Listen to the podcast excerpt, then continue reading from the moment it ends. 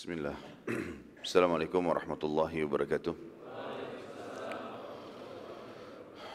Alhamdulillah wassalatu wassalamu ala Rasulillah. Segala puji bagi Allah Subhanahu wa taala juga salawat dan taslim kepada Nabi besar Muhammad sallallahu alaihi wasahbihi wasallam. Melanjutkan bahasan sirah nabawi yang mulia dan memang kita sudah sampai di penghulung daripada bahasan sirah ini setelah kita membahas akhir bahasan kita peperangan Nabi alaihi salatu wassalam perang Tabuk yang masyhur dan peperangan ini sebenarnya target Nabi alaihi salatu wassalam menunjukkan kekuatan kaum muslimin di jazirah Arab. Karena memang titik-titik sentral yang banyak menghalang dakwah pada saat itu sudah ditaklukkan takluknya Khaybar, lokasi yang dikuasai oleh orang-orang Yahudi yang memang dasarnya mereka telah membuat permasalahan-permasalahan besar di dalam kota Madinah. Ketiga suku Yahudi, Kainuqa, Nadir dan Quraidah diusir oleh Nabi SAW dari Madinah karena pengkhianatan mereka. Baik itu Kainuqa karena membunuh seorang muslim yang membela seorang muslimah yang sedang belanja di toko Yahudi dan akhirnya dipermalukan dibuka auratnya, kemudian suku Nadir di mana Nabi SAW pada saat ingin membayar denda seorang muslim yang tadinya membunuh seseorang secara salah karena suku Nadir adalah sekutu suku Arab tersebut maka Nabi SAW datang sendiri ke sana lalu mereka berusaha membunuh Nabi SAW diam-diam dengan melemparkan batu. Kemudian suku Quraidah yang mengkhianat pada saat terjadi perang Ahzab, perang Ahzab atau perang Khandaq Ketiga-tiganya waktu diusir dari Madinah ternyata mereka membuat atau dua terutama Kainuka dan Lidl kemudian mereka membuat kekuatan di Khaybar sehingga menjadi pasukan yang sangat besar kurang lebih 10 ribu pasukan. Akhirnya Allah Subhanahu Wa Taala setelah kesepakatan Hudaybiyah menaklukkan atau mengizinkan Nabi Nya SAW menaklukkan wilayah Khaybar dan tunduklah seluruh orang Yahudi di bawah kekuasaan Nabi SAW karena mereka kalah dengan peperangan sehingga mereka menjadi budak-budak kaum muslimin pada saat itu. Kemudian juga takluknya Mekah yang kita tahu juga sentral penolakan dakwah Nabi alaihi salatu wasallam selama 13 tahun di sana penyiksaan kaum muslimin Nabi SAW dihinakan sampai akhirnya puncaknya Nabi SAW hijrah ke Madinah. Kemudian juga suku Hawazim yang berkuasa di wilayah Taif termasuk suku Arab yang paling besar komunitasnya takluk di perang Hunain dan dikalahkan oleh Nabi alaihi salatu wasallam dan sudah kita panjang lebar ceritakan tentang terjadinya perang Hunain dan hikmah-hikmahnya. Dan setelah itu Nabi SAW balik ke Madinah, beliau pun akhirnya ingin menunjukkan kekuatan Islam kepada dunia dengan melakukan dua hal. Yang pertama, beliau SAW menyerang uh, wilayah Tabuk karena satu-satunya wilayah Jazirah Arab pada saat itu yang dikuasai oleh Romawi adalah Tabuk dan Romawi waktu itu negara terkuat di dunia. Dan yang kedua dan itu pun berhasil. Nabi SAW tinggal di sana sekian puluh hari, kemudian beliau uh, tidak menghadapi perlawanan sedikit pun dari orang-orang Romawi karena Heraklius atau Herakel dalam bahasa Arab tidak mau keluar dan melawan Nabi SAW karena tahu kalau ini Nabi dan pasti dia akan kalah. Uh, kemudian juga yang kedua adalah Nabi SAW mengirim surat kepada raja-raja dunia mengajak mereka Islam sehingga tersebarlah berita Nabi alaihi salatu wassalam waktu itu di seluruh dunia. Ada di antara raja-raja yang menerima, ada di antara raja-raja yang menolak tentunya. Dan dengan kejadian-kejadian besar ini, maka akhir daripada penutupan perang tabuk waktu Nabi SAW tiba di Madinah, seluruh suku-suku Arab datang dan masuk Islam. Yang mereka berbondong-bondong baik karena ketakutan sama kaum muslimin atau Nabi SAW takut diserang kalau tidak masuk Islam ataupun memang dasarnya tersentuh karena melihat kekuatan kaum muslimin. Tentu yang masuk Islam karena hanya takut saja ini yang banyak murtad setelah Nabi SAW meninggal. Akhirnya mereka menolak membayar zakat, munculnya nabi-nabi palsu di tengah-tengah mereka yang akhirnya juga diselesaikan kasusnya oleh Abu Bakar radhiyallahu anhum. Dan pada saat itu turunlah surah An-Nasr yang masyhur, surah nomor 105, tiga ayat yang masyhur. A'udzu billahi.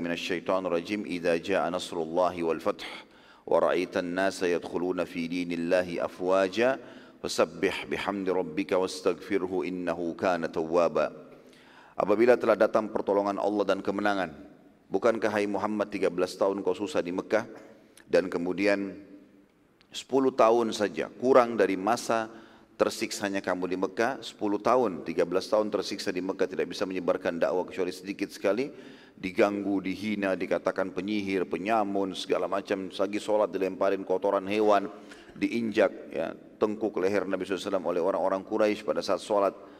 Maka 13 tahun kau susah, tapi lihat bagaimana Allah berikan kemenangan kepadamu dalam 10 tahun setelahnya.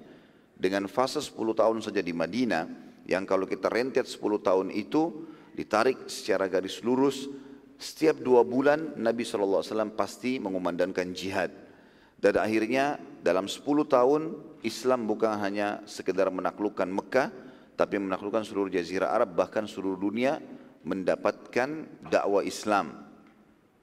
Makanya Allah mengatakan apabila telah datang pertolongan Allah, artinya kalau datang kesembuhan dari penyakit, kalau datang kemenangan pada saat perang, kalau datang e, solusi dari masalah yang sedang dihadapi, pasti akan lebih menggembirakan daripada cobaan yang telah dilalui. Dan ayat keduanya, kamu pasti akan melihat hai Muhammad manusia masuk ke agama Allah dengan berbondong-bondong. Artinya tugasmu hanya menjalankan dakwah.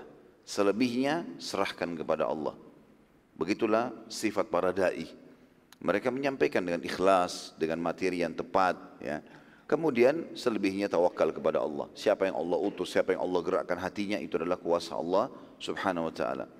Dan yang terakhir adalah ayat ketiganya, maka bertasbihlah dengan memuji Tuhanmu dan memohonlah ampun kepadanya. Bertasbih artinya selalu bersyukur, memuji Allah SWT atas nikmatnya dan beristighfar kalau kau punya kesalahan-kesalahan. Sesungguhnya dia maha penerima taubat.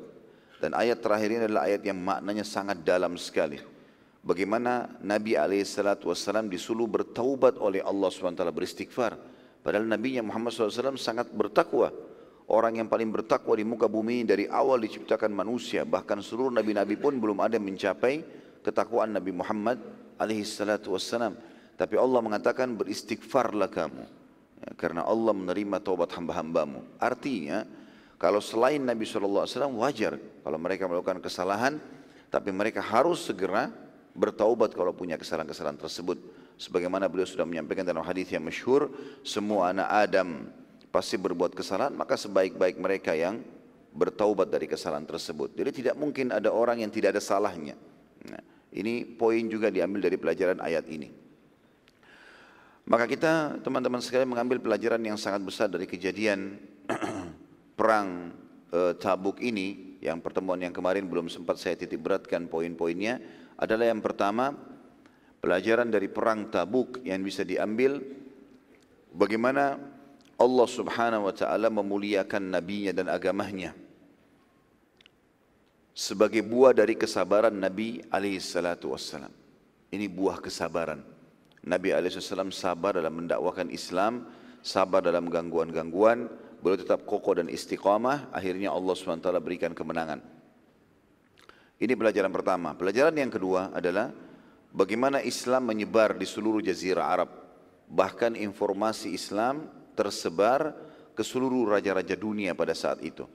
Walaupun ada yang menolak, ada yang menerima. Tetapi seluruh jazirah Arab sudah aman.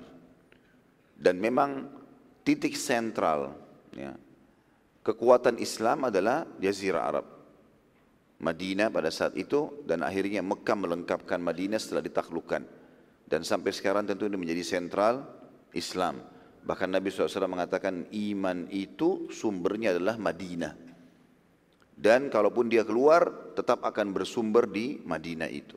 Artinya orang kalau mau belajar, mau tahu adalah sumbernya di sini. Jazirah Arab sudah diamankan, terutama Mekah sama Madinah. Dan subhanallah mulai hari itu sampai hari kita ini dan insya Allah sampai hari kiamat pasti kedua kota ini akan diamankan oleh Allah subhanahu wa ta'ala. Pelajaran yang ketiga, bagaimana kekuatan muslimin ya, pada saat dibentuk, ditata rapi, Ya, kemudian selebihnya bertawakal kepada Allah SWT pasti menang. Ini seperti statement Ali bin Abi Thalib radhiyallahu anhu yang masyhur. Beliau mengatakan kebatilan ya, eh, kebenaran yang tidak ditata dengan rapi maka akan dikalahkan oleh kebatilan yang ditata dengan rapi. Maka kalau ada teman-teman yang bilang, kok bisa si fulan ini keliru, si fulan salah, si fulan kok bisa dia tetap ya bisa menyampaikan apa pun yang ingin sampaikan, kok bisa pasukan orang kafir itu bisa menang, kok si fulan ini makan uang riba bisa tetap bisa hidup kaya, kenapa begini dan begitu? Karena ada penataan, ditata. Tugas kita adalah bagaimana kita yang memiliki kebenaran juga menata dengan rapi. Syekh Uthaymin rahimahullah pernah ditanya tentang masalah syiah pada saat itu, satu waktu di majlis beliau. Bagaimana menurut anda syekh? Sekarang syiah banyak membuat sekolah-sekolah, universitas, yayasan-yayasan, masuk ke negara-negara umat Islam, masuk ke tengah-tengah ahli sunnah wal jamaah. Apa yang harus kita lakukan? Kata syekhnya, kalau orang-orang syiah mengeluarkan seribu real, kau keluarkan dua ribu real. Kalau mereka bangun satu sekolah, kau bangun dua sekolah. Kalau mereka bangun dua yayasan, satu yayasan, buat dua yayasan. Gitu kan. Maka nanti dengan penataan yang rapi itu, kebenaran akan mengalahkan kebatilan. Tapi yang jadi masalah kadang-kadang kita tidak menegakkan kebenaran tersebut. Ya kadang-kadang kita bersembunyi di belakang istilah sabarlah. Gitu kan. Dan sabar ini akhirnya kita keliru karena kita tidak menggunakan sabar pada definisi yang sebenarnya, menerima takdir Allah dan ikhtiar mencari jalan keluar. Ya, Nabi SAW selalu menutup pintu-pintu celah agar jangan sampai ada penilaian-penilaian negatif yang tiba kepada beliau. Kalaupun ada, maka beliau coba meluruskannya. Sebagaimana sudah masyhur hadis Bukhari menjelaskan pada saat beliau pulang dari eh, bukan pulang ya, pada saat mengantar Sofia radhiyallahu anha eh, pada saat Sofia membawakan makanan kepada Nabi SAW di malam iktikaf di masjid maka beliau pun merasa sudah malam hari maka mengantar istrinya pulang. Kemudian di tengah jalan ada dua orang ansar mengikuti Nabi SAW karena melihat Nabi di tengah malam atau di malam hari dan ada perempuan bersamanya. Karena cepat langkah mereka, tidak seperti biasanya, maka Nabi SAW langsung bersabda, Ala rizkikuma, tenang aja kalian berdua. Innaha Sofiyah binti Huyai. Ini adalah Sofiyah binti Huyai. Ini istriku. Maka orang-orang ansar langsung berkata, Ya subhanallah gitu. Maha suci Allah.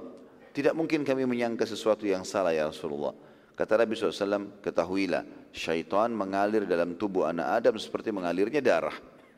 Maka Nabi SAW menutup celah-celah itu. Ya. Menutup celah-celah itu semaksimal mungkin. Dan kalau sudah terjadi fitnah, Nabi SAW dianggap penyihir, penyamun. Nabi SAW kalau ditanya menjawab. Gitu kan. Menjelaskan masalah-masalah hal seperti ini juga pelajaran. Pelajaran yang selanjutnya, yang keempat, dari uh, perang Tabuk adalah takluknya wilayah Tabuk pada saat itu. Sementara wilayah Tabuk adalah wilayah yang strategis yang dikuasai oleh Kaisar Romawi di Jazirah Arab. Dan dengan hikmah Allah tanpa ada peperangan. Saya reviewkan kembali poin ini kalau masih ingat, waktu pasukan Nabi SAW tiba di wilayah Tabuk dan Nabi SAW kirim surat kepada Herakl atau Heraklius untuk mengajak dia masuk Islam. Dan Herakl ini sudah kita ceritakan juga sebelumnya sudah masuk Islam. Kemudian dia murtad dari Islam pada saat utusan Nabi SAW datang. Dan dia berbicara juga dengan Sofia, uh, Abu Sofyan menanyakan tentang pribadi-pribadi Nabi SAW. Maka uh, dia tahu betul kalau Islam itu benar. Maka dia pun mengajak para pendata, eh, kepala-kepala pendetanya, eh, pejabat-pejabat pemerintahan, semuanya itu dikumpulkan kemudian dia berkata, saya ingin bermusyawarah dengan kalian tentang orang ini. Semua ciri kenabian yang ada disebutkan dalam Injil ada pada orang ini. Enggak ada lagi yang diragukan. Dari jazirah Arab, jalur nasabnya, ya ciri-ciri kenabiannya, tersebarnya ajarannya, semuanya sudah nggak ada lagi keraguan. Maka saya mengajak kalian salah satu dari tiga pilihan. Maka kata para pendeta tersebut, apa saran anda? Yang pertama, kita jadi pengikutnya. Karena orang ini benar, ini Nabi yang kita tunggu. Tapi subhanallah, syaitan tetap menggoda manusia. Apalagi kalau sesuatu yang sudah lama diyakini, dan dia memang tidak memiliki ilmu yang baik dalam hatinya, tidak memiliki iman yang baik dengan Allah, maka sulit dia meninggalkan itu.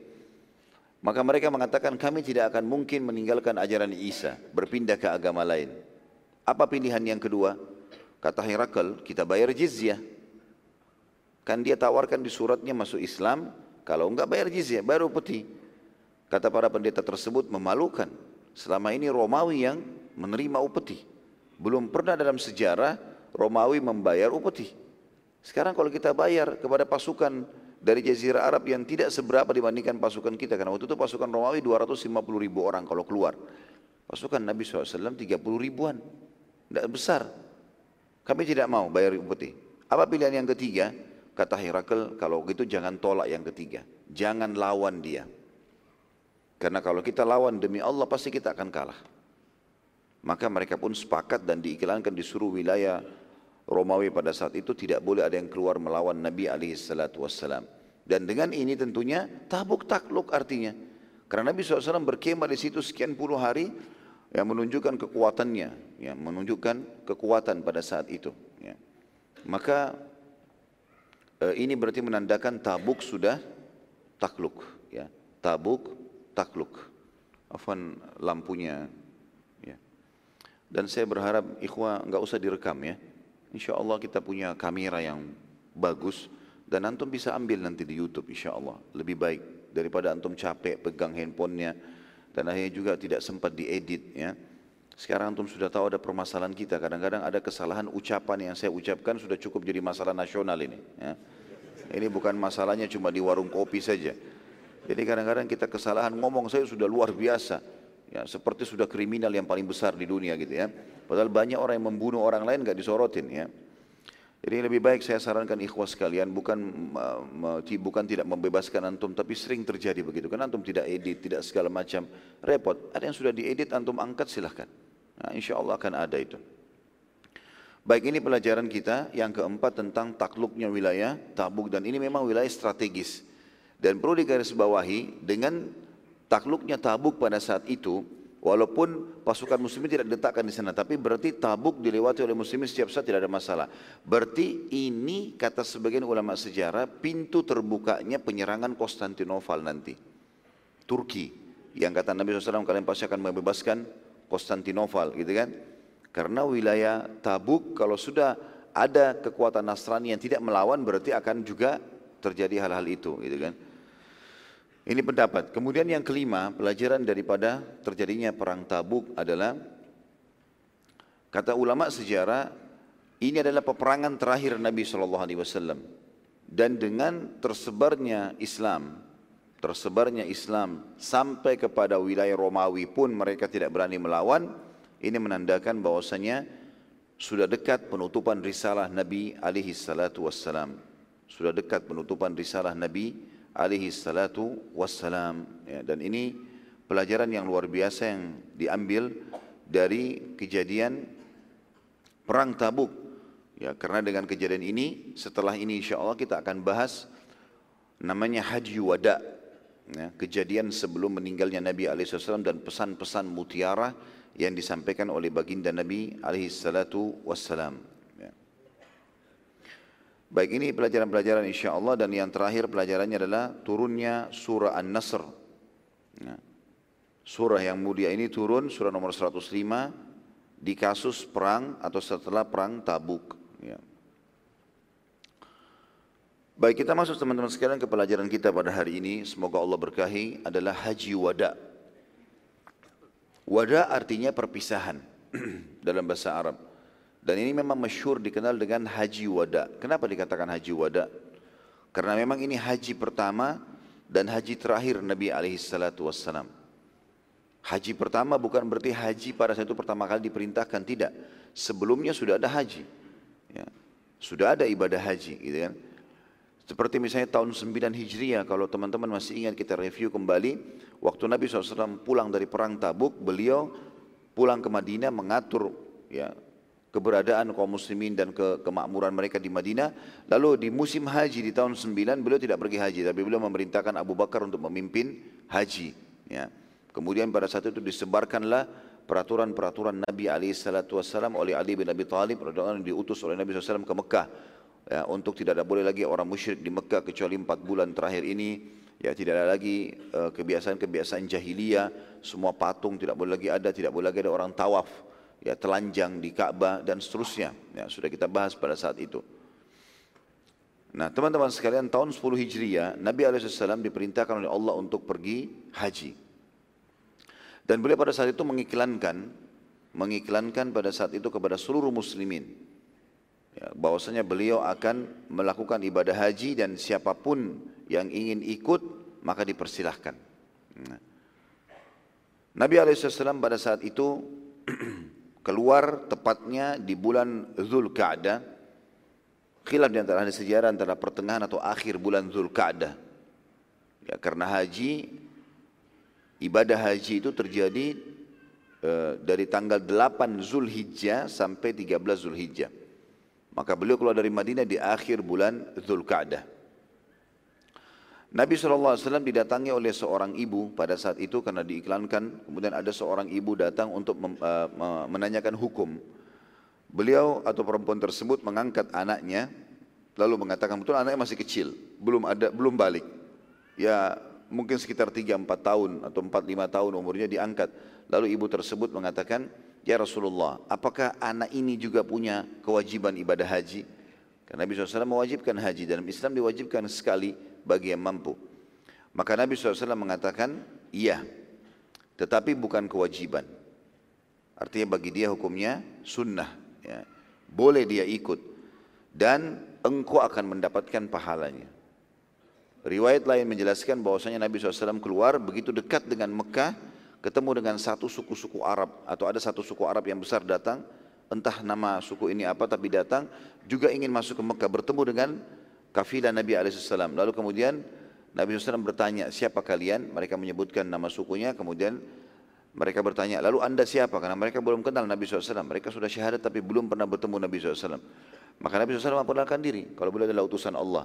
Maka mereka pun akhirnya bergembira karena bertemu dengan Nabi SAW. Lalu ada seorang ibu dalam dari kafilah itu mengangkat anaknya dan berkata, Ya Rasulullah, apakah anak ini juga punya kewajiban haji? Maka kata Nabi SAW, dia boleh haji. Ya, iya, dia boleh haji tetapi belum wajib baginya dan pahala untukmu sebagai orang tuanya.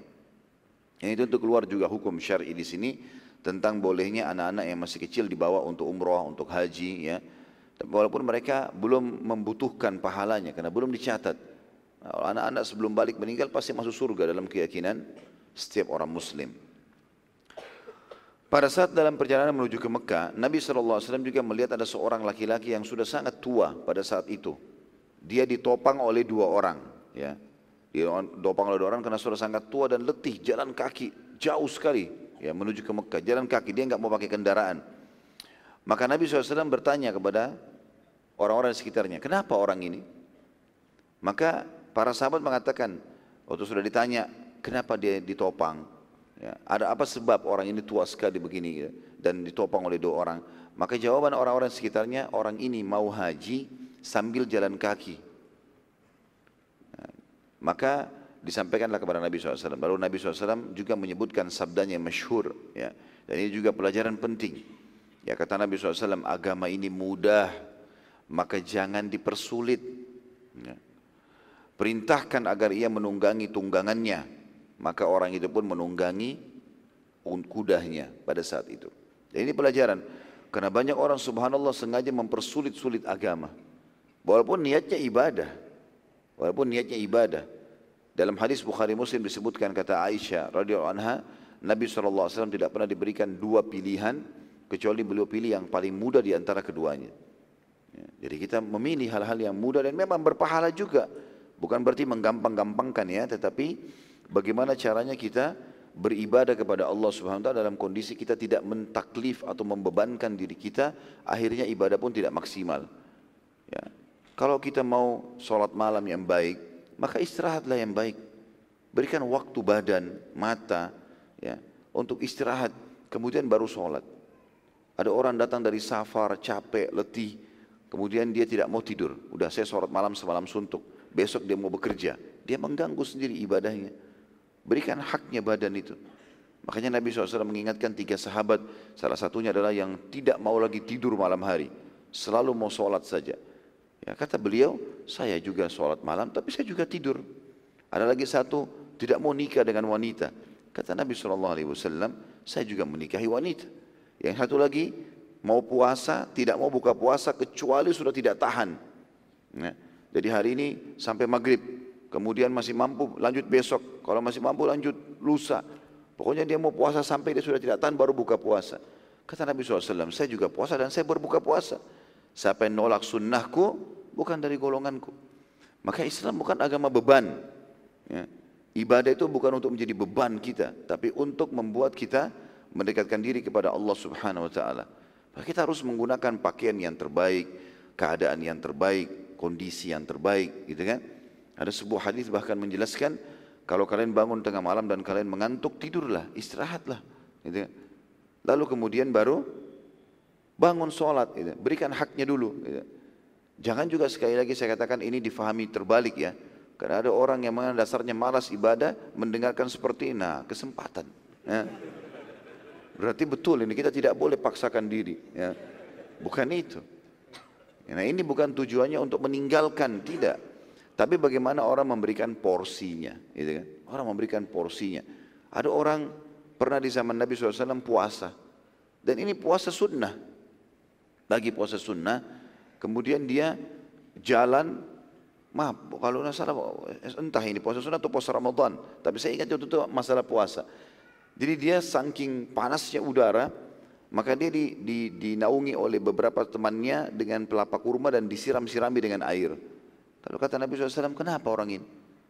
Kata mereka, ya Rasulullah orang ini puasa sementara safar.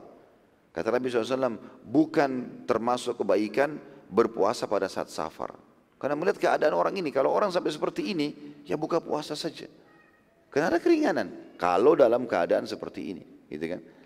Maka ada keringanan-keringanan dalam syariat yang mesti kita tahu, ya, yang kita faham. Tapi ini bukan berarti ditunggangi untuk memudah-mudahkan sehingga kita tinggalkan semua ibadah, enggak. Jangan sampai juga kita memaksakan diri melampaui kemampuan kita, teman-teman sekalian. Ya. Orang ini niatnya baik loh sahabat ini, dia ingin mencari pahala lebih besar dengan cara jalan kaki menuju ke Mekah, gitu kan? Maka karena melihat hal tersebut, kakinya bengkak, sakit, lemah, dibantu oleh teman-temannya, akhirnya menyusahkan orang lain. Gitu kan? Maka Nabi SAW mengatakan, bukan seperti ini. Suruh dia tunggangi kudanya, jalan. Gitu kan? Maka tidak boleh kita taklif di sini. Haji yang dikerjakan oleh Nabi SAW adalah jenis haji yang bernama kiran. Jadi haji ada tiga ya. Ada haji kiran, haji haji tamattu, ada haji ifrat. Tapi kalau kita urut dari awal, haji ifrat saja dulu. Haji ifrat itu teman-teman haji saja, tanpa diikuti dengan umroh. Biasanya yang banyak melakukan haji ifrat ini adalah penduduk Mekah. Jadi tanggal 8 Zulhijjah mereka pakai baju ihram dan mereka pakai ihram di rumah mereka masing-masing. Antum pun pada saat menuju ke Mekah, kalau niat mau haji, ya nanti kita jelaskan kebanyakan itu pendatang hajinya tamattu yang kedua ya. Umroh dulu kalau haji tamattu, kemudian baru haji. Nah tanggal 8 Zulhijjah itu siapa pun yang mau haji, di situlah dia pakai baju ihram kayak ifrat ataupun tamattu, mereka pakai baju ihram di rumah mereka atau kalau kita di hotel-hotel, kalau jemaah yang datang sekarang. Yang jelas haji ifrat hanya haji sendiri saja. Makanya diambil dari kata-kata fard atau uh, sendiri. Ifrat itu sendiri, haji saja. Yang kedua haji tamattu. Haji tamattu adalah haji yang didahului oleh umroh dulu. Dan tamattu artinya menikmati. Kenapa? Karena semua orang yang pilih haji tamattu, mereka umroh dulu dan umroh sebagaimana sudah masyhur. Ya kalau kayak zaman kita sekarang agak padat mungkin tiga jam insya Allah sudah selesai. Ya tiga jam, empat jam sudah selesai. Karena rukunnya sudah masyhur. Ya niat, kemudian ihram, kemudian tawaf, di Ka'bah kemudian sa'i dan tahallul gitu kan maka berputar di lima hal ini maka dia mudah untuk dilakukan dia umroh dulu setelah umroh dia tahallul cukur rambut dia boleh pakai baju biasa dia menjadi seperti penduduk Mekah biasa saja. Nanti tanggal 8 Zulhijjah baru dia berihram dari rumahnya atau dari penginapannya sekarang atau kemahnya kalau zaman dulu untuk haji. Makanya namanya tamattu. Hanya saja di haji tamattu ini karena dia eh, melakukan gabungan antara umroh dulu baru haji, tapi di antaranya dia bertamattu, dia menikmati dengan cara membuka baju ihram sehingga syarat-syarat ihram ya tidak boleh cukur rambulu, tidak boleh pakai wangi-wangian, tidak boleh berhubungan biologis antara suami istri. Ini semua sudah tidak ada lagi. Karena setelah umrah tahallul dia boleh uh, lepas dari larangan-larangan ihram. Kan banyak larangan ihram tadi. Enggak boleh potong kuku, enggak boleh cabut bulu badan, tidak boleh pakai minyak wangi, enggak boleh berhubungan biologis, enggak boleh berburu, berburu hewan darat, ya. Banyak larangan-larangan ihram. Ini teman-teman bisa kalau mau ikutin ada ceramah kami di YouTube judulnya Manasik Haji dan Umrah saya sudah panjang lebar jelaskan masalah itu. Nah karena itu, jadi karena dia bertamattu, maka dia ada hadyu, ada kurban. Haji tamattu ada kurbannya. Ya. Kemudian yang ketiga haji kiron dan ini yang Nabi SAW lakukan. Haji kiron adalah haji juga yang didahului oleh umroh. Namun bedanya antara jedah umroh ke haji ini enggak ada lagi enggak enggak membuka baju ihram, tetap pakai ihram. Dari umroh sampai ke haji maka dia menunggu terus gitu kan.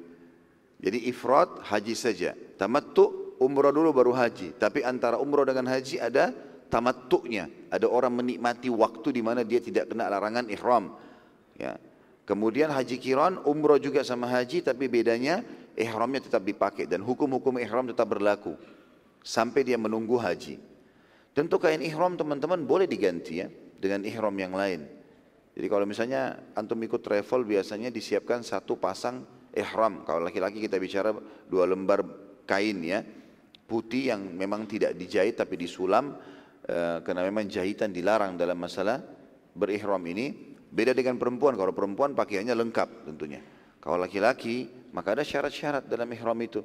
Seperti tidak boleh menggunakan pakaian berkait, berjahit, tidak boleh menggunakan kopiah atau penutup kepala, surban. Beda kalau payung agak di atas mungkin bisa. Ya, ini ada hukum-hukum syar'i tersendiri. Tapi kalau misal kita lagi di tengah jalan makan terus tumpah makanan tersebut ada kuahnya, kotor ihramnya atau keringatan sekali sehingga kita ngerasa gerah ihram tersebut. Boleh enggak saya beli ihram baru lalu saya ganti? Boleh. Tapi gantinya ke ihram juga, gitu kan? Nah, itu dibolehkan. Tentu di antara jenis haji, tiga jenis haji ini yang paling afdal adalah tamattu. Yang paling afdal adalah tamattu. Karena ini yang dianggap paling mudah di antara tiga ketiganya dan juga pahalanya besar ya. Makanya Nabi SAW bersabda, andai saja saya masih bisa haji lagi tahun depan, maka saya akan berhaji tamattu. Baik, kita masuk sekarang ke masalah haji Nabi alaihi salatu wassalam ini. Tentu haji punya banyak keutamaan teman-teman sekalian ya, punya banyak keutamaan. Di antaranya adalah hadis yang masyhur. Ya. Umrah ke umrah adalah pengampunan dosa di antara kemudian dan haji mabrur pengampunan dosa di antara keduanya dan haji yang mabrur yang mengikuti syarat dan rukun tidak ada balasannya kecuali surga. Dan ini wajib bagi setiap muslim minimal sekali seumur hidupnya. Tapi kalau dia mampu mengulanginya, memiliki rezeki maka lakukanlah, tidak ada masalah. Gitu kan. E, saat tiba di Madinah, kita masuk ke lanjutan bahasan sirah kita. Pada saat tiba di Mekah, maaf, pada saat tiba di Mekah, Nabi SAW langsung melaksanakan ibadah umroh. Karena tadi saya bilang haji kiron, umroh dulu, lalu haji tapi di antaranya tidak membuka baju ihram dan tetap dalam keadaan berihram sampai tanggal 8 Zulhijjah. Jadi cukup lama Nabi SAW menggunakan baju ihram itu sekitar 10 sampai 11 hari. Ya, bahkan lebih bisa dua mingguan karena Nabi SAW masuk Mekah akhir Zulkaadah. Ya. Lalu beliau SAW menuju ke Mina dimulai tanggal 8 Zulhijjah dikenal dengan hari Tarwiyah. Ya. Dan Tarwiyah ini kalau kita kembali kepada letterlet bahasa Arab artinya air yang disiramkan. Jadi kalau orang ngambil air lalu dia siram air tersebut biasanya ini untuk meredam panas. Maka biasanya orang menyiram di depan kemahnya, di depan tokohnya air ya, supaya agak dingin. Ya, biasanya begitu itu namanya tarwiyah. Maka dinamakan hari Tarwiyah kenapa? Karena wilayah Mina enggak ada air. Jemaah haji pada saat datang mereka berbondong-bondong bawa air. Zaman dulu nih ya, kalau sekarang sudah ada air. Sekarang Masya Allah fasilitas sudah luar biasa dibandingkan haji dulu ya. Kalau zaman dulu tidak ada air, maka jemaah haji pada bawa di unta-unta mereka, di kuda-kuda mereka, kendi-kendi air yang mereka pakai untuk minum, untuk maaf, uh, membersihkan diri dari buang air kecil, buang air besar, uh, untuk uh, wudhu dan seterusnya. Ya. Di hari Tarwiyah di Mina, Nabi SAW menunjukkan poin penting dalam masalah haji, tentu umrah juga masuk dalamnya, tapi kita bicara masalah haji. Beliau bersabda, "Khudhu anni manasikakum." Perhatikan baik-baik, awal haji saya lakukan ini, ambillah manasik ini, contoh-contoh haji dariku. Maka semua sahabat itu melihat perilaku-perilaku Nabi alaihissalatu wassalam. Makanya riwayat-riwayat tentang masalah haji ini banyak sekali. Karena jem, uh, semua jemaah haji waktu itu dari sahabat yang bersama Nabi SAW memperhatikan dan masing-masing meriwayatkan perilaku Nabi wassalam. Gitu kan? Karena bukan bukan seperti uh, ibadah khusus atau ibadah tertentu yang cuma sahabat beberapa orang yang lihat lalu mereka sampaikan ke sahabat yang lain tapi ini semua orang menyaksikan pada saat itu yang sedang haji perilaku pertama Nabi SAW di Mina pada saat tiba pada saat itu di waktu duha ya, menjelang duhur pada saat duhur beliau menjamak dan mengkosor duhur dan asar beliau menjamak dan mengkosor duhur dan asar dengan cara dijamak artinya digabungkan dikosor artinya dipangkas maka dipangkaslah sholat duhur dan asar dari empat rakaat menjadi dua rakaat dan ditakdim, dimajukan di waktu duhur. Ya. Demikian pula pada saat tiba waktu maghrib dan isya, maka Nabi SAW menjamak, menggabung maghrib dan isya, takdim di waktu maghrib dan dikasar isyaknya. Isyaknya yang dipangkas dari empat menjadi dua. Karena memang yang boleh dikasar hanya sholat rubaiyah, empat rakaat saja. Jadi nggak boleh antum kasar maghrib jadi satu setengah rakaat. Nah. Atau subuh jadi satu rakaat. Jadi cuma empat rakaat. Begitu juga dengan jamak ya. Yang boleh dijamak itu sholat tertentu saja. Hanya duhur sama asar, maghrib sama isya. Nggak boleh yang lain. Jadi nggak boleh misalnya isya sama subuh. Subuh sama duhur. Asar sama maghrib. nggak ada jamaknya ini. Ya ini untuk mempertegas saja. Nabi SAW pada saat itu beliau menjamak ya salat-salat ini dan di antaranya Nabi SAW mengisi dengan banyak memuji Allah Subhanahu wa taala. Ya. Subhanallah, Alhamdulillah, wa la ilaha illallah, Allahu Akbar. Nabi SAW banyak berzikir kepada Allah Subhanahu wa taala, membesar-besarkan Allah. Makanya beliau menyuruh para sahabat yang haji pada itu untuk membesarkan atau mengagungkan Allah Subhanahu wa taala. Keesokan harinya tanggal 9 Zulhijjah, jadi beliau nginap di Mina hari Tarwiyah itu ya sampai pagi. Dan ini hukumnya sunnah. Karena Nabi SAW itu tidak wajibkan. Yang wajib mulai masuk tanggal 9-nya Zulhijjah, yaitu hari Arafah. Setelah terbitnya matahari di waktu duha, Nabi SAW menuju ke Arafah. Dan di sana beliau tinggal dari waktu duha itu sampai masuknya waktu maghrib. Dan ini dikenal dengan istilah wukuf. Ya, wukuf di Arafah. Wukuf artinya diambil dari kata-kata waqafa yang berarti berdiri, berdiam. Ya. Maka Nabi SAW berdiam di Arafah pada saat itu. Dan Nabi SAW pada saat itu wukufnya di dekat sebuah bukit yang bernama Bukit Rahmah. Bisa orang bilang Bukit Rahmah, Jabar Rahmah. Ya. Biasa orang kita bilang begitu. Lalu Nabi SAW bersabda, ketahuilah, aku wukuf di sini dan seluruh Arafah wilayah untuk wukuf. Artinya tidak harus di sini, nyebar aja nggak apa-apa. Yang penting masih wilayah Arafah. Dan pemerintah Saudi sekarang memberikan pelang-pelang besar. Kalau terus ini awal Arafah, di ujung sana itu akhir Arafah. Maka kita tidak boleh keluar dari lokasi itu. Dan harus di dalam Arafah wukufnya. Kalau di luar Arafah malah tidak diterima hajinya. Karena Nabi SAW mengatakan dalam hadis Bukhari Muslim, Al-Hajju Arafah. Inti daripada haji adalah Arafah itu. Nabi SAW pada saat itu menjama antara duhur asar sama di kasar duhur asar dan ditakdim di waktu duhur. Ya. Kemudian dalam hadis Bukhari juga dijelaskan setelah menjamak duhur dan asar, Nabi Alaihissalam keluar dari kemah beliau.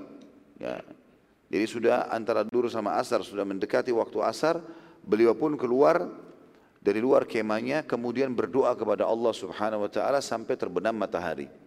Dan ini pelajaran juga teman-teman yang pergi haji Jangan lagi habisin waktu terutama di Arafah dengan ngobrol, sibuk dengan makan dan minum terus ya.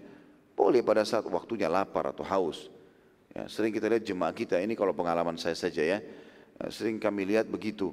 Kadang-kadang sibuk karena memang travel siapin ada prasmanan bolak-balik makan ini, makan itu, minum ini. Akhirnya nggak ada waktu untuk ibadah ini. Kadang-kadang kalau sudah kenyang apa yang terjadi? Ngantuk, tidur akhirnya. Ya. Apalagi memang betul kemahnya dulu panas, sekarang kemah sudah pakai AC semua, kasurnya tebal-tebal, tidur. Nanti bangun menjelang maghrib karena sudah jamak duhur asar. Jadi nggak berdoa. Eh, sayang sekali. Sayang sekali. Makanya saya biasa kalau bimbing ini, maka saya isi dengan pengajian. Jadi setelah habis jamak duhur asar, udah makan siang, isi pengajian.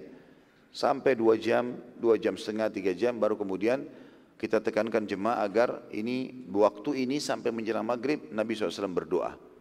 Dan beliau keluar dari kemahnya, beliau berdoa di tempat yang luas. Tujuannya agar para sahabat melihat perbuatan beliau. Jadi boleh saja orang berdoa dalam kemah ya. Tetapi Nabi SAW ingin menunjukkan kepada para sahabat yang lebih beliau lakukan. Dan beliau mengangkat tangannya ke langit sampai terbenam matahari. Ya, saking pentingnya itu. Dan kata Nabi SAW dalam hadis Bukhari Muslim yang lain, tidak ada hari-hari yang lebih banyak Allah membebaskan hamba dari api neraka dibandingkan hari Arafah. Memang betul-betul itu hari pembebasan dari api neraka. Setelah terbenam matahari, Nabi SAW menyuruh para sahabat menuju ke Muzdalifah. Ya, menuju ke Muzdalifah. Di malam itu menuju ke Muzdalifah. Dan beliau memerintahkan para sahabat untuk mentakhirkan sholat maghrib dan isya. Jadi kita bahas dari tanggal 8 selalu Nabi SAW jamak takdim, jamak takdim. Di tanggal hari tarwiyah tadi duhur asar di waktu duhur. Maghrib sama isya di waktu maghrib. Arafah juga duhur asar di waktu duhur. Selalu ditakdim. Khusus malamnya tanggal 9 Zulhijjah menuju ke Muzdalifah ini ditakhir. Beliau terlambatkan. Dan beliau memerintahkan para sahabat untuk menerlambatkan sholat mereka sehingga maghrib dan isya dikerjakan di waktu isya ditakhirkan, diterlambatkan. Ya, ini sunnah Nabi SAW. Dan itu sekarang Ustaz bagaimana kalau padat, kalau macet, kita menuju ke Musdalifah bisa tiba jam 12, jam 1 malam. Apa boleh sholat di Arafah? Boleh. Fatwa ulama mengatakan boleh sholat di Arafah. Tetapi kalau kita mau ikutin sunnahnya, kalau dimudahkan, kita bisa tiba cepat, maka kita boleh mentakhir. Ya. Dulu saya pernah coba pada saat itu haji yang terakhir. Ya yang saya bimbing uh, beberapa tahun yang lalu kalau tidak salah saya lupa ya. Uh, ini yang terakhir waktu itu saya coba karena memang padat sekali bus-bus dan jemaah haji uh, akhirnya bertanya masalah ini bagaimana? Kita takut terlambat nanti. Baik sholat. Fatwa ulama sudah memberikan sholat. Tapi saya coba tunda. Dan memang tiba di Muzdalifah sekitar jam 12 malam karena padatnya gitu kan? Akhirnya saya ambil tikar saya sholat di dekat bus karena sempat tinggal di Muzdalifah pada saat itu menunggu pertengahan malam lalu kemudian meninggalkan wilayah Muzdalifah. Nabi SAW tinggal di Muzdalifah malam itu dan beliau beristirahat dan memerintahkan seluruh sahabat untuk beristirahat. Tidak lagi zikir secara khusus, tidak ada lagi ibadah, sudah selesai. Tadi Arafah sudah dimaksimalkan, cukup. Sekarang saatnya istirahat. Dan ini saya bilang tadi ya, agama Islam agama mudah. Tidak semuanya padat. Ada waktunya orang istirahat. Nabi SAW istirahat pada saat itu. Sampai menjelang subuh. Beliau lalu bangun, mengimami sholat subuh. Kemudian Nabi SAW bergerak pada saat itu dari uh, Muzdalifah pada tanggal 10 Zulhijjah. Habis sholat subuh, beliau bergerak menuju ke Mina. Kembali ke Mina, ke tempat hari Tarwiyah tadi. Kemudian beliau pun sallallahu alaihi wasallam pada saat itu jumrah melontar. Ya, jadi di sana di wilayah Mina ada tempat melontar kecil, sedang, besar. Ya, diistilahkan dengan sugra, wusta dan kubra atau yang kubra ini nama lainnya akabah, jumrah akabah. Dari tanggal 10 Zulhijjah, sunnah Nabi SAW jemaah haji pada ke sana untuk melontar, melempar tujuh butir batu kecil, ya, untuk menjadi syarat uh, mengikuti sunnah yang pernah atau yang pernah dilakukan oleh Ibrahim alaihissalam. Jadi di tiga titik ini diyakini dulu waktu Ibrahim alaihissalam ingin menyembelih Ismail, maka syaitan datang menggoda beliau di tiga titik itu lalu beliau melempari dengan batu syaitan tersebut tujuh butir. Ya, tetapi kita sekarang bukan melempar syaitan. Ya. Jadi jangan yakini di situ ada syaitan. Tapi kita sedang menjalankan apa yang diperintahkan Allah untuk mengenang perbuatannya Ibrahim alaihissalam pada saat itu. Makanya kita disuruh lempar kerikil kecil, nggak usah cari batu besar. Ya, nggak usah lempar sendal, lempar kayu. Saya lihat depan mata itu. Ada orang begitu. Karena dia pikir itu ada syaitan di situ. Kalau sekarang masih mending ya, sekarang sudah luar biasa karena tembok jumroh itu besar. Mungkin dari tiang sana ke tiang sana ini, empat tiang ini mungkin digabung jumroh. Jadi kita melempar batunya kena tembok itu jatuh ke bawah, di bawah sudah ditampung dan diangkat batu-batu tersebut oleh pemerintah Saudi. Sudah banyak jemaah haji melempar. Kalau jutaan jemaah haji, tiga juta setengah jemaah haji semua lempar tujuh batu kan penuh juga gitu kan. Kalau zaman dulu waktu kami masih mahasiswa, tiangnya hanya seperti ini nih. Kurang lebih seperti ini besarnya. Jadi kalau kita lempar dari sini sana kena. Kalau meleset itu. Kalau ada orang lempar batu besar kan masalah. Kalau batu kecil masih penting. Ada yang pernah lempar. Saya pernah lihat orang lempar kayu, lempar sendal. A'udzubillahi minasyaitonirrajim. Padahal enggak ada syaitannya di situ. Jadi ini harus difahami. Jangan sampai salah faham di sini ya. Maka ini poin penting. Baik, Muzdalifah ini teman-teman yang tadinya Nabi SAW menginap itu berada antara Mina sama Arafah. Antara Mina sama Arafah, di tengah-tengah dia. Dan ini umumnya memang jemaah haji, terutama dari Asia kita, udah nggak pakai kemah lagi.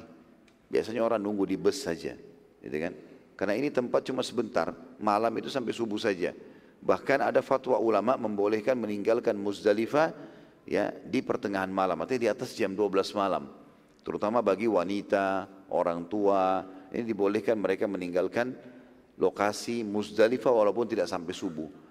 Ya umumnya buku-buku fikih menjelaskan kepada kita kalau subuhnya hari eh, sholat subuh di Muzdalifah hukumnya sunnah. Tapi datang di situ ya itu masuk dalam masalah keharusan atau kewajiban dalam sebagian pendapat ulama. Baik, ada juga pendapat ulama mengatakan kalau Muzdalifah adalah wilayah yang berada antara Mina dan Arafah serta Mina dan Muzdalifah masih masuk wilayah haram. Sementara Arafah keluar dari wilayah haram. Ya. Tradisi orang Quraisy pada saat itu, kebiasaan mereka di zaman jahiliyah ini mereka juga haji karena ini kan haji dari zaman dari zaman Ibrahim alaihissalam. Jadi orang-orang Quraisy juga haji.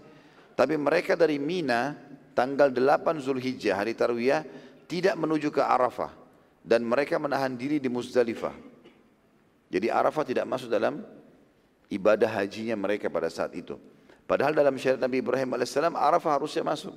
Tapi mereka tidak mau jauh-jauh, mereka mau tetap di wilayah haram. Jadi dari Mina ke Muzdalifah saja. Padahal sebenarnya jalurnya harus dari Mina hari Tarwiyah ke, ke Arafah dulu baru ke Muzdalifah gitu kan. Muzdalifah nanti kembali ke Mina lagi. Tapi mereka nggak mau orang Quraisy mau dari Mina ke Muzdalifah aja, nggak usah sampai ke Arafah. Maka Nabi SAW menghapus tradisi itu. Dan orang-orang Quraisy beralasan pada saat itu, tentu jemaah haji yang lain pergi ke Arafah ya. Orang Quraisy aja nggak mau. Mereka mengatakan, kami kan penduduk wilayah haram, maka kami tidak keluar dari wilayah haram. Ya. Karena di, tadi Mina sama Muzdalifah masih masuk wilayah haram. Kalau kita ke Arafah keluar dari wilayah haram, kita kan penduduk wilayah haram. Ini alasan saja. Tapi dalam syariat Ibrahim AS dan Nabi Muhammad SAW tidak seperti itu.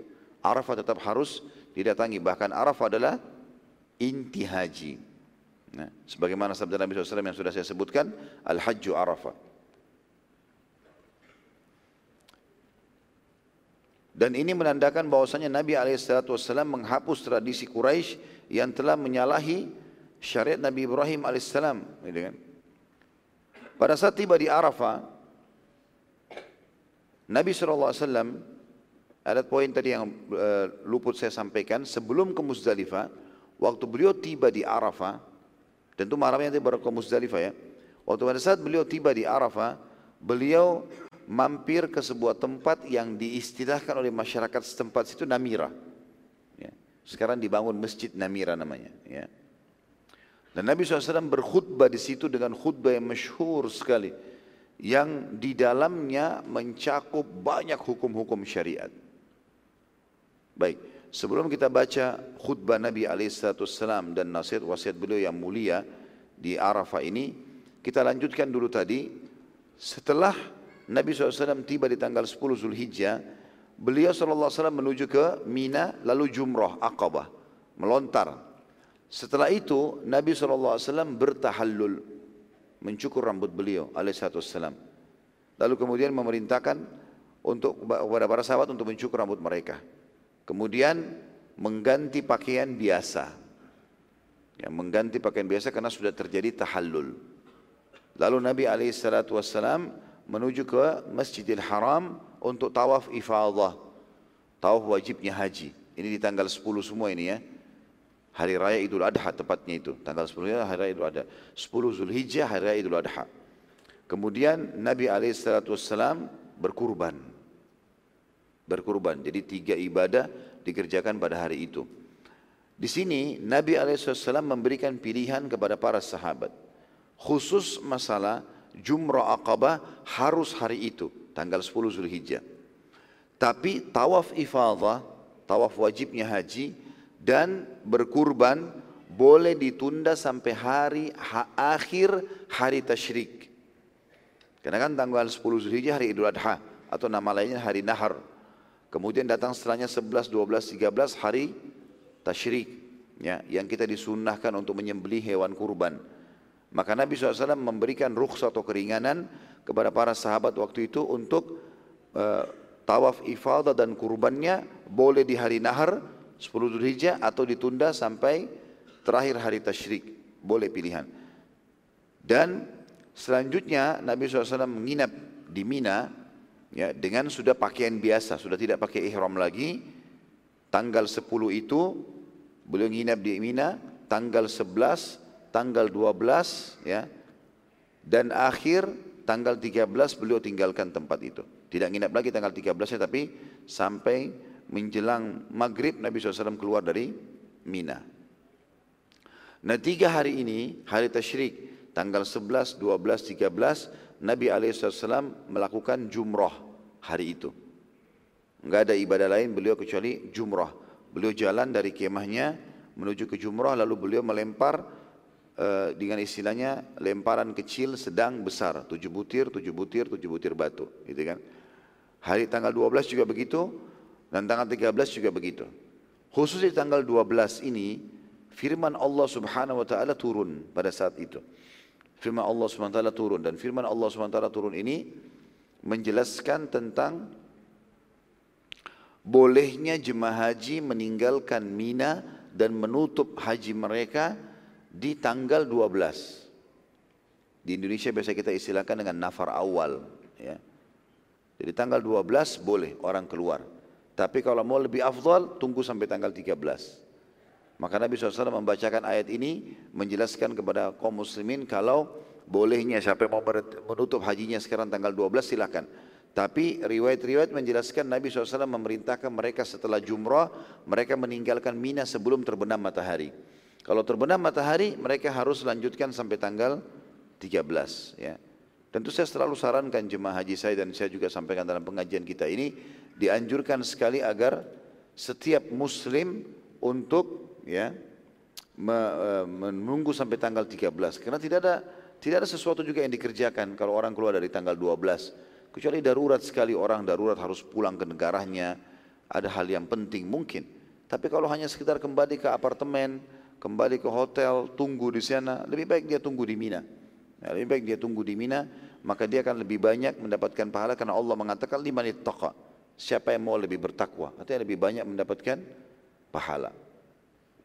Allah SWT menurunkan satu surah dan dinamakan dengan surah Al-Hajj. Ya.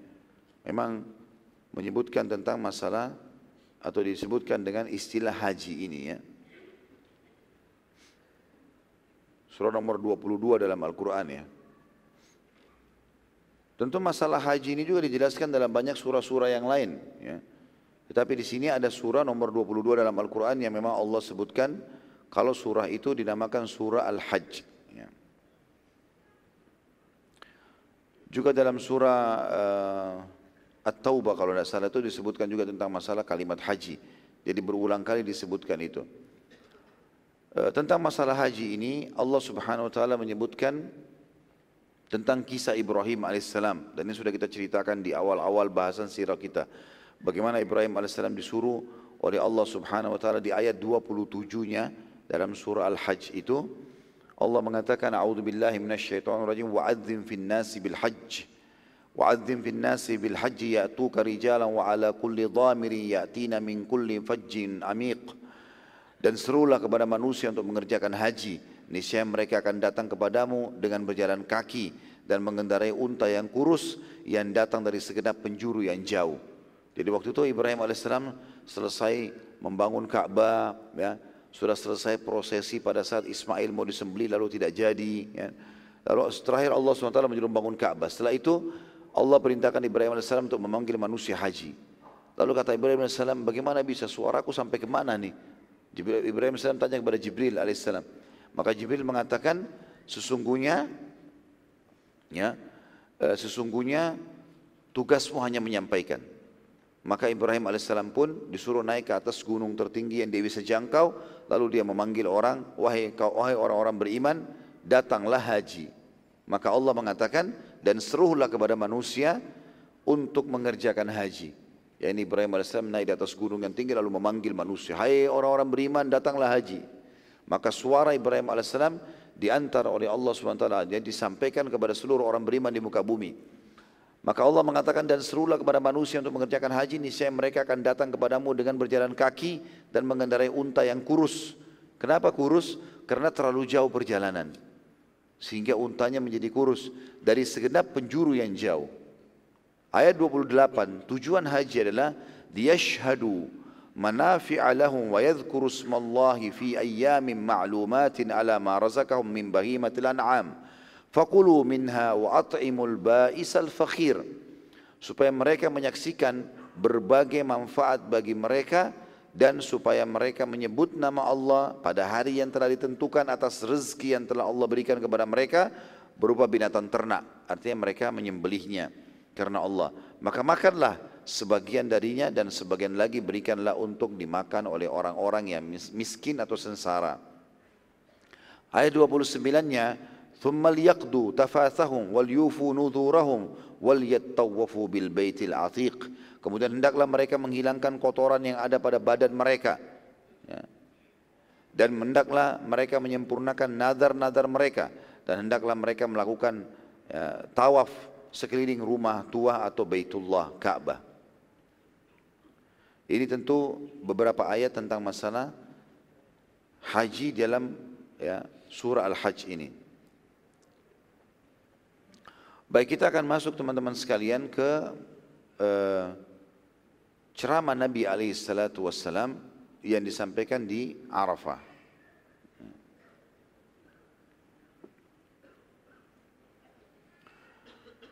Nabi SAW berdiri di wilayah namanya Namirah. Ya, dan sekarang dibangun masjid. Kemudian beliau SAW mulai berbicara dan berkhutbah. Saya langsung terjemahkan saja kata beliau karena ini panjang sekali.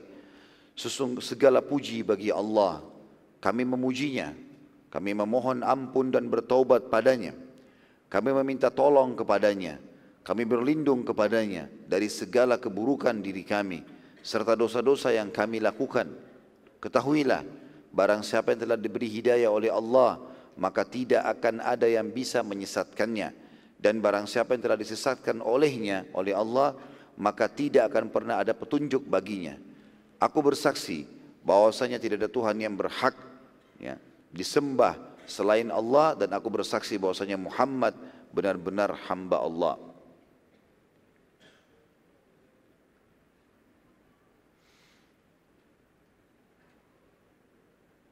Kata Nabi SAW selanjutnya setelah tahmid dan salawat, Aku mewasiatkan kepada kalian wahai hamba-hamba Allah agar bertakwa kepada Allah dan aku menganjurkan kalian agar selalu taat kepadanya dan aku telah memulai khutbah ini dengan pesan yang terbaik. Maksudnya adalah aku sudah sampaikan kepada kalian tentang masalah takwa ini. Dan makna takwa teman-teman ringkasnya adalah patuh. Patuh kepada Allah. Apa yang Allah perintahkan kerjakan tanpa memilah mana yang wajib dan sunnah. Tetap saja dia berusaha kerjakan. Makin dia terus mengerjakan yang wajib dan sunnah maka makin tinggi ketakwaannya kepada Allah dan meninggalkan apa yang Allah larang baik itu haram ataupun makruh makruh pun sama ya lalu kata Nabi SAW amma ba'd selanjutnya mulailah beliau sampaikan wasiatnya ini buat kita semua tentunya yang dimulai dengan disampaikan untuk para sahabat pada saat itu beliau mengatakan wahai sekalian manusia dengarkan baik-baik dariku dan aku akan menjelaskan hal penting karena aku tidak tahu apakah setelah tahun ini aku masih akan bertemu dengan kalian atau tidak lagi di tempatku ini. Dan ini tentu kata ulama sirah adalah isyarat dari Nabi SAW kalau ini haji terakhir beliau. Haji pertama dan terakhir beliau karena beliau mengatakan tidak akan ketemu lagi tahun depan. Wahai sekalian manusia, Lalu kemudian pada saat setelah Nabi SAW bilang yang kedua kali, tadi kan yang pertama, wahai sekalian manusia, aku akan menyampaikan dengarkan baik-baik. Mungkin aku tidak akan bertemu lagi dengan kalian setelah tahun ini di tempat ini. Setelah itu beliau mengatakan, wahai sekalian manusia. Lalu beliau diam sejenak. Cukup lama beliau diam, sahabat lagi mau nunggu, mau dengar apa yang disampaikan nih. Lalu beliau bertanya, hari apakah ini? Maka para sahabat berjam menjawab, hari Arafah hari haji besar. Maksudnya puncaknya haji adalah sekarang. Nabi SAW bertanya lagi, bulan apakah ini? Maka para sahabat menjawab, bulan Allah haram yang bernama Zulhijjah. Karena kan ada empat bulan haramnya Allah. Ya, bulan yang dimuliakan. Bukan haram ya, haram. Ya, jamaknya hurum. Ashurul hurum namanya, dimuliakan.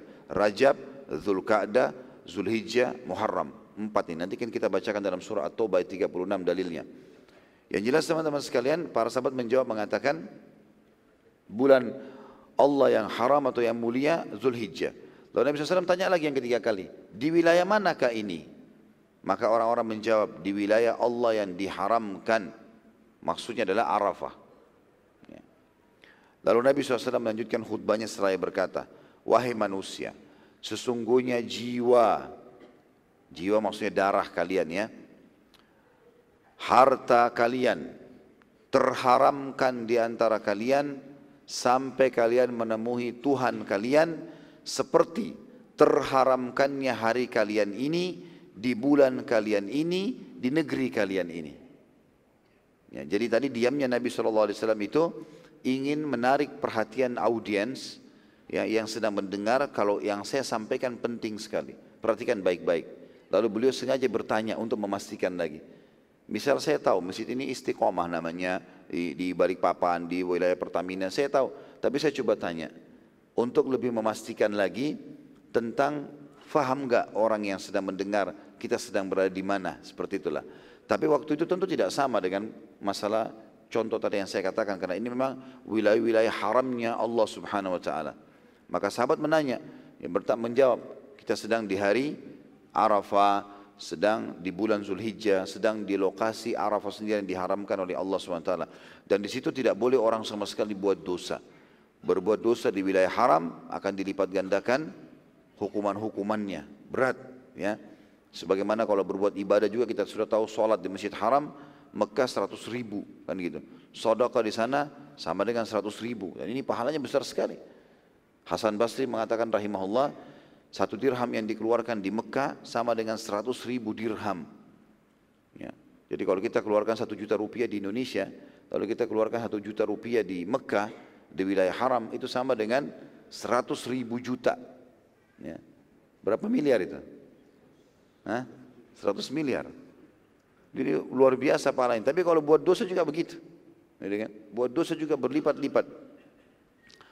Maka Nabi SAW mengingatkan di sini agar setiap muslim menghormati muslim yang lain dan ingat kata Nabi SAW darah di antara kalian nggak boleh main tonjok main ini segala macam berdarahin orang ya harta kalian kehormatan kalian nama baiknya harta tidak boleh ditipu dengan cara apa pun maka haram di antara kalian sampai kalian bertemu dengan Tuhan kalian sebagaimana haramnya hari ini, tempat ini, ya, waktu ini dimuliakan semua.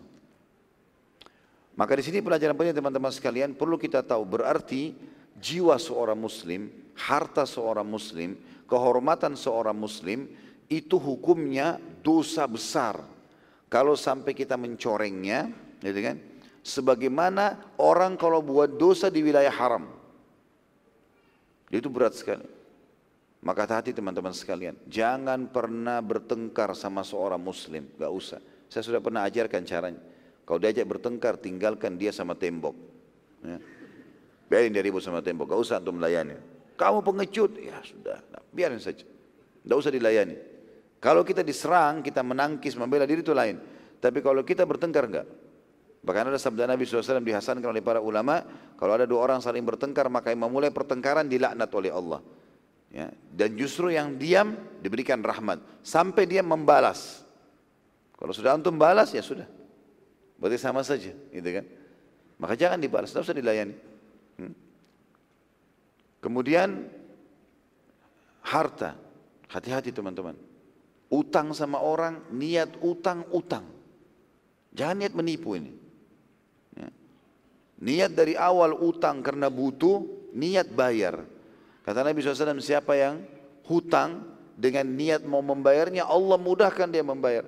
Dan siapa yang utang niat tidak mau membayarnya, maka Allah pun mempersulit dia membayarnya.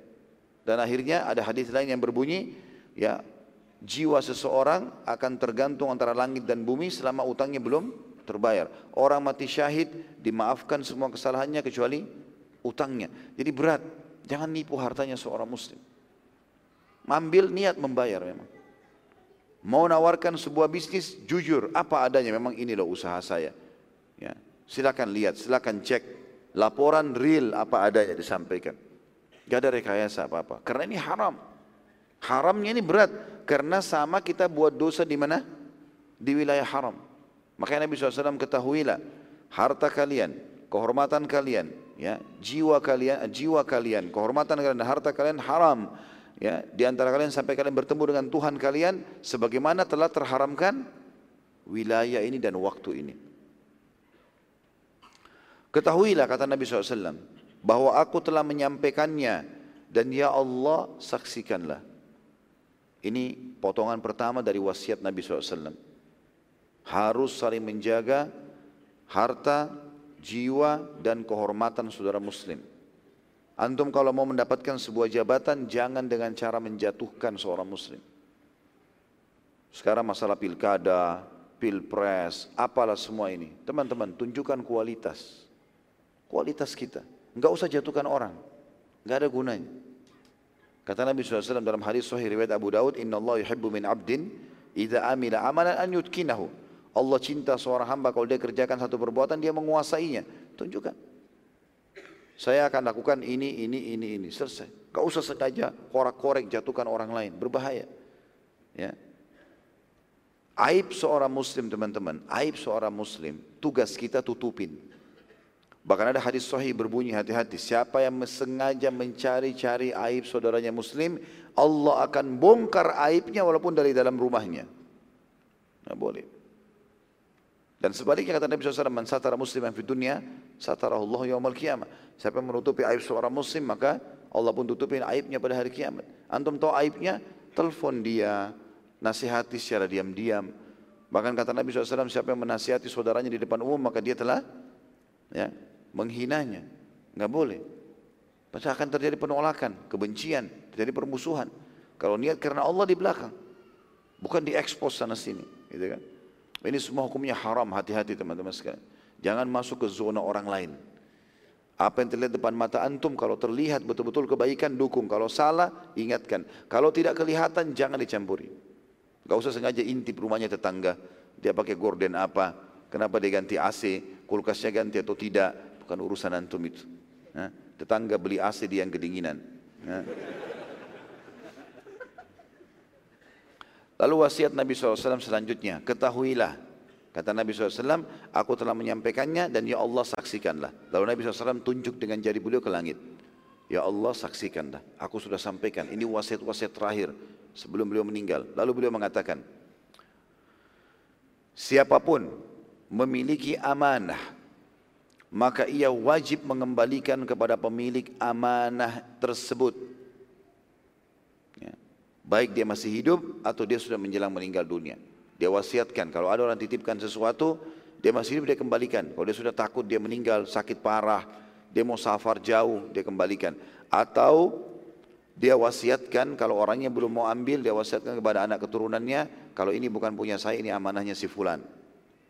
Dan Nabi SAW sendiri praktek masalah ini. Waktu beliau subhanallah mau hijrah ke Madinah, udah jelas-jelas mau tinggalkan Mekah, maka beliau pun mengembalikan amanah-amanah masyarakat Mekah. Gak ada yang tertinggal. Sampai sudah tidak ada, baru beliau hijrah ke Madinah. Bayangkan saking detailnya masalah itu. Dan Nabi SAW sama sekali tidak pernah mau mengkhianati atau mengambil sesuatu, apalagi mendukung orang lain. Kalau masih ingat di perang Khaybar, pernah ada satu pengembala dombanya Yahudi yang keluar, kemudian masuk Islam di tangan Nabi SAW. Lalu dia mengatakan, Ya Rasulullah, ini domba-domba punyanya Yahudi, bagaimana? Kata Nabi SAW, kembalikan. Itu di medan perang, kembalikan. Kecuali kalau kita lagi berperang, mereka kalah dalam peperangan ini, itu hak kita. Tapi tidak boleh kita main ambil orang punya. Walaupun orang kafir ini. Ya, antum kerja di, tempat-tempat orang non muslim, bukan berarti non muslim baru kita sengaja boleh menghalalkan apa yang hak dia, nggak boleh. Tetap haram teman-teman sekalian. Ya. Maka Nabi SAW bilang kembalikan. Maka sahabat itu berkata, ya Rasulullah kalau saya kembali saya akan dibunuh oleh Yahudi. Kata Nabi SAW, lepaskan saja. Maka dia akan kembali sendiri. Maka karena perintah Nabi SAW orang itu lakukan. Kata para sahabat kami menyaksikan domba-domba tersebut seperti ada yang giring kembali masuk ke benteng orang-orang Yahudi. Jadi saking pentingnya untuk menjaga amanah. Ya, bahkan dalam hadis kata Nabi SAW, tidak ada iman seseorang yang tidak ada amanahnya. Amanah. Apa pun benda dititipkan teman-teman, saya titip ya, maka amanah. Sama juga sebagian ulama masukkan dalam masalah ini perkataan. Saya akan cerita, tapi jangan cerita orang lain ya. Hah? Sering nggak begitu? Baik. Antum bilang iya, hati-hati, amanah. Jangan untuk bilang lagi sama teman antum, ada ceritanya orang itu, tapi jangan cerita orang lain ya. Sama juga bohong berarti, enggak amanah, khianat. Dan ciri orang munafik kalau diberikan amanah dia berkhianat. Ini wasiat Nabi SAW, penting. Setiap muslim harus amanah. Ya. Yang membuat antum jadi bisa sukses dipercaya orang amanahnya. Jujur. Untung-untung rugi-rugi. Sampaikan apa adanya. Gitu. Yang kedua wasiat Nabi. Selanjutnya maaf. Selanjutnya wasiat Nabi SAW. Semua riba jahiliyah kata beliau. Ini jadi wasiat yang ketiga sebenarnya ya. Kata Nabi SAW, semua riba jahiliyah sudah aku lenyapkan. Artinya tidak lagi riba dalam Islam. Haram semua riba. Riba dari kata-kata raba yarbu yang berarti bertambah tanpa sebab. Bukan karena investasi, bukan segala macam. Apalagi kalau utang yang ditambahkan. Dan orang-orang Arab jahiliyah paling suka begitu. Ya. Minjamkan duit, misalnya seribu dirham kembali seribu seratus dirham. Ya kita sekarang sejuta rupiah kembali satu, satu juta seratus. Ini nggak boleh. Semua riba yang dengan cara jahiliyah ini aku hapuskan. Nggak ada lagi dalam Islam. Dan aku akan memulai dengan riba yang pernah pamanku Abbas bin Abdul Muttalib lakukan. Karena dulu Abbas radhiyallahu anhu sebelum Islam belum tahu hukum, beliau punya harta banyak, beliau banyak mengutangkan ke orang, gitu kan? Kemudian dikembalikan dengan tambahan maka Nabi SAW mengatakan untuk menunjukkan kalau hukum ini tidak ada perbedaan antara keluargaku dengan yang lain, aku akan mulai dengan pamanku Abbas. Yang pernah Abbas tunjukkan, hapus semua, nggak ada lagi. Abbas pun meninggalkan itu karena Allah sudah masuk Islam pada saat itu ya. Kita sudah ceritakan Abbas masuk Islam kapan? Nah, siapa yang ingat? Saya kasih buku kalau gitu. Ada yang ingat gak kapan Abbas masuk Islam? Angkat tangan. Ah, di belakang, Masya Allah. Fadal. Hmm. Hah? Pada saat akan akan pembebasan kota Mekah, Ahsan. Ya. Fadal. Anak kasih dua buku antum sekalian. Jadi pada saat pasukan muslimin sudah berada di pintu gerbang Mekah, Abbas radhiyallahu anhu keluar dari Mekah mau hijrah ke Madinah. Tidak tahu kalau Nabi SAW sudah ada di situ. Dan kata ulama, beliau adalah orang orang muslim yang terakhir hijrah dari Mekah ke Madinah. Walaupun beliau tidak sempat sampai ke Madinah, gitu kan. Kemudian Nabi SAW wasiatkan lagi, lanjut yang keempat, semua jenis pertumpahan darah jahiliyah karena dendam sudah aku hapus. Gak ada lagi ceritanya, adik kita dibunuh orang lalu kita bunuh juga orang itu. Gak ada lagi pertumpahan darah yang biasa dilakukan di zaman jahiliyah karena dendam, karena sudah aku hapus. Dan yang pertama aku luruskan ialah tuntutan darah Amir bin Rabi'ah bin Harith bin Abdul Muttalib. Ya. Ini termasuk adalah keluarga Nabi SAW. Amir bin Rabi'ah bin Harith. Harith ini paman Nabi SAW. Jadi ini sebenarnya ponakan Nabi. Ya. Rabi'ah sepupunya Nabi SAW. Maka pernah terbunuh, maka Nabi SAW mengatakan yang paling pertama aku hapus adalah orang ini. Yang lain tidak boleh lagi ikut-ikutan. Karena zaman dulu kalau ada terjadi orang ini dibunuh oleh si fulan. Maka mereka melihat yang membunuh dari suku mana nih? Ya, misal kita kasih contoh, ini uh, suku Bugis sama Makassar misalnya. Diketemukanlah orang Makassar yang membunuh orang Bugis ini. Maka zaman dulu orang dari suku Bugis ini akan membunuh yang memerangi satu suku, bukan satu orang. Itu zaman jahiliyah dulu. Ini saya cuma datangkan contoh saja ya. Maka dalam Islam dihapus, tidak ada lagi semua itu. Gak ada. Yang salah siapa? Serahkan kepada pemerintah, maka dihukum oleh pemerintah. Bukan lagi individual yang menghakimi itu. Nah ini yang dimaksud dengan pertumpahan darah zaman jahiliyah. Lalu beliau wasiatkan lagi. Ya. Selanjutnya, tentu di sini makna kalimat penting ya di wasiat keempat ini dendam. Enggak ada dendam dalam Islam. Saya sudah pernah bilang teman-teman, sebagai seorang muslim, orang mukmin yang baik, kita tahu hubungan kita sama Allah. Di dalam kamus pikiran kita ini semua kalimat negatif hapus. Dendam, putus asa, ya, sakit hati lah, apa bahasanya nggak ada dalam Islam. Karena semuanya akan ada nilai pahala di sisi Allah kalau kita bisa menerima sebagai keputusan Allah. Ada orang yang menyakiti kita, kita luruskan, tapi kita sambil bersabar. Gitu kan? Maka itu semua ada pahala di sisi Allah Subhanahu Wa Taala. Wasiat yang kelima, Kata Nabi SAW, semua tradisi kesombongan dan berbangga-bangga antara suku sudah aku hapus. Ya. Kecuali as-sidana. As-sidana artinya pengurusan Masjidil Haram, Ka'bah dan jemaah haji yang datang kepadanya. Dan as-siqayah. As-siqayah artinya memberi minum jemaah haji. Jadi yang dimaksud dengan wasiat yang kelima ini, semua suku ada, suku-suku yang ada tidak lagi perbedaan di antara mereka. Dalam Islam tidak ada lagi, karena itu cuma variasi kehidupan. Gak boleh lagi kita merasa bahwasanya kita lebih karena dari suku ini dan suku itu. Termasuk juga masalah orang Arab. Nanti akan ada wasiat Nabi SAW. Tidak ada perbedaan antara Arab sama Ajam. Bukan berarti karena saya dari orang Arab kata Nabi SAW lalu kemudian kalian bisa bangga. Enggak. Karena perbedaannya di masalah ketakwaan. Enggak ada lagi bedanya. Ya. Maka beliau mengatakan hapus semua sifat berbangga-bangga dan sombong. Menganggap dirinya adalah suku yang lebih daripada suku yang lain. Kecuali as-sidana. Kenapa Nabi SAW kecualikan sidana, pengurusan Masjid Haram Ka'bah dan jemaah yang tawaf di situ, serta as-siqaya atau memberikan minum jemaah haji karena ini tetap di tangan Quraisy. Karena ini akan tetap di tangan Quraisy ya. Karena memang mereka yang diberikan oleh Allah Subhanahu wa taala dan sampai hari ini tentu ya, pemegang kunci Ka'bah ya. Ini semua ini yang mengurus adalah dari turunan Quraisy. Wasiat yang keenam. Nabi SAW mengatakan al-amdu qaut. Artinya pembunuhan secara sengaja tanpa alasan agama Islam maka dibalas dan keputusan di tangan keluarga yang terbunuh.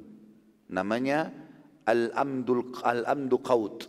Artinya betul-betul kalau ada orang membunuh secara sengaja, bukan karena membela dirinya, ya. Bukan karena dalam kondisi tidak sadar gila misalnya, ya. Maka hukumannya adalah dikembalikan kepada keluarga orang yang dibunuh. Keputusan di tangan mereka. Lalu Nabi SAW jelaskan, bagaimana keputusan mereka? Bila mereka putuskan pembunuh dibunuh, maka dibunuhlah pembunuh tersebut. Di kisos. Anak saya dibunuh sana, maka bunuh juga dia. Pemerintah setempat yang mengkisos, dipenggal kepalanya. Atau Kata Nabi SAW, mereka boleh meminta dia, denda. Atau mereka memaafkan. Jadi ada keputusan di tangan keluarga yang dibunuh. Sementara shibhu amt, shibhu amt artinya orang membunuh tapi tidak secara langsung ya, tidak secara langsung dia bermaksud tapi dia membunuh.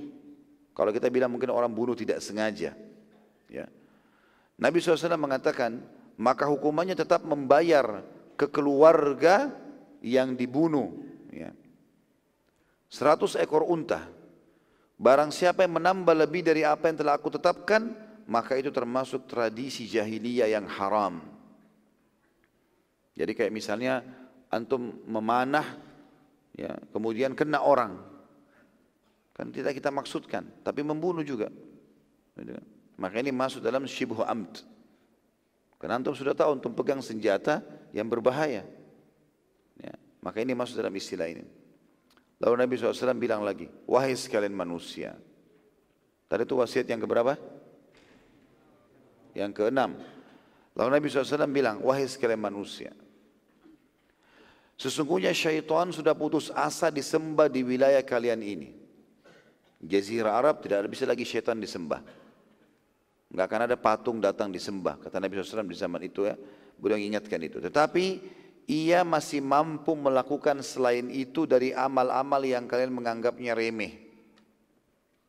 Kalau dalam riwayat yang sahih disebutkan oleh ahli sunan adalah amal-amal yang kalian menganggapnya boleh kalian lakukan, gitu kan?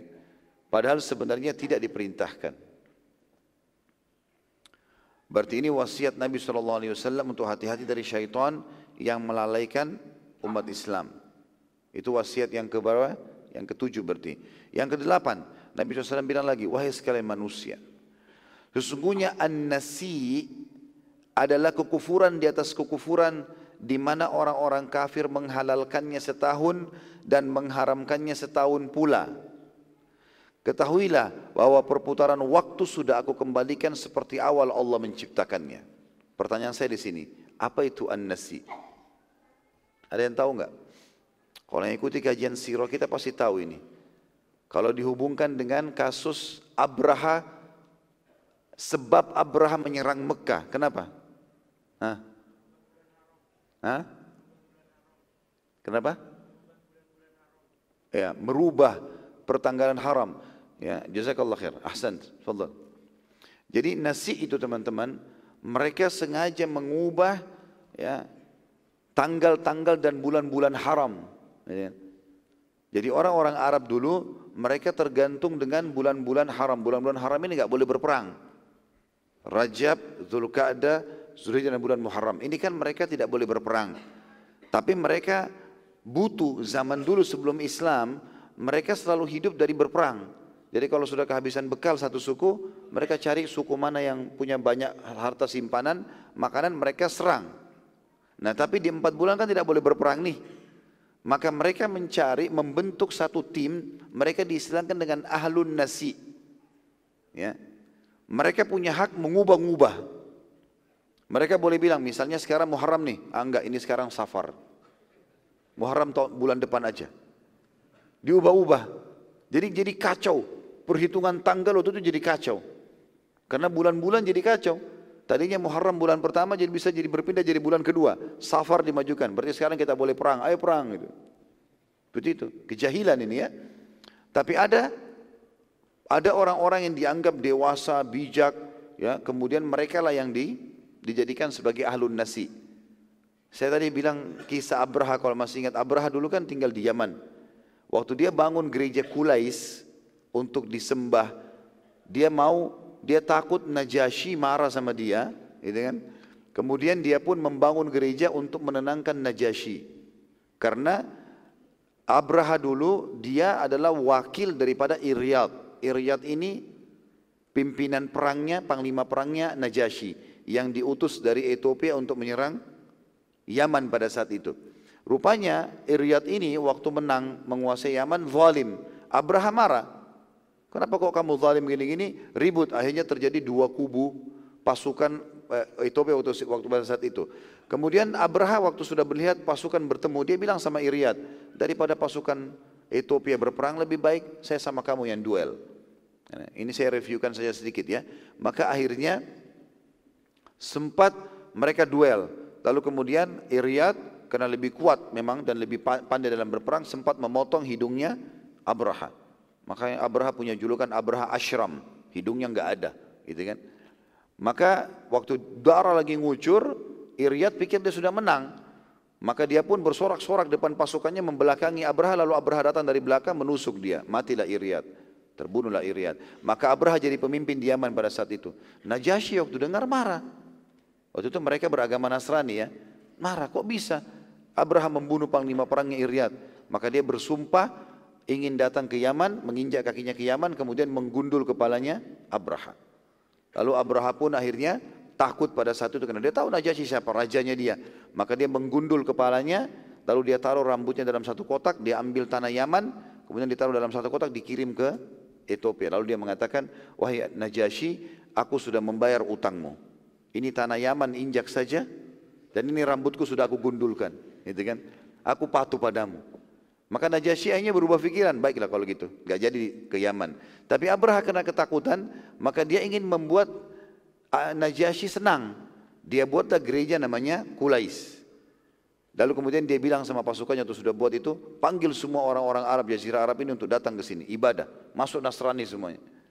Tapi akhirnya mereka ah, orang-orang di, di, di sekitar itu mengatakan, uh, kami akan coba, dicoba disebarin berita. Rupanya dari Mekah ada ahlun nasi ini. Orang-orang yang sebenarnya mereka buruk ya. Mereka mengubah-ubah bulan bulan haram tadi. Tapi mereka sangat cinta dengan Ka'bah. Waktu mereka dengar Abraha mau menyuruh orang-orang Mekah, seluruh jazirah Arab pergi menyembah, beribadah di Kulais, maka salah satu ahli nasi datang lalu mengencingi Kulais, gerejanya Abraha. Sama dia juga dalam riwayat dalam dalam kisah bukan riwayat dalam kisah dikatakan dia buang air besar lalu dikotorin temboknya gereja Kulais. Lalu dia pulang ke Mekah.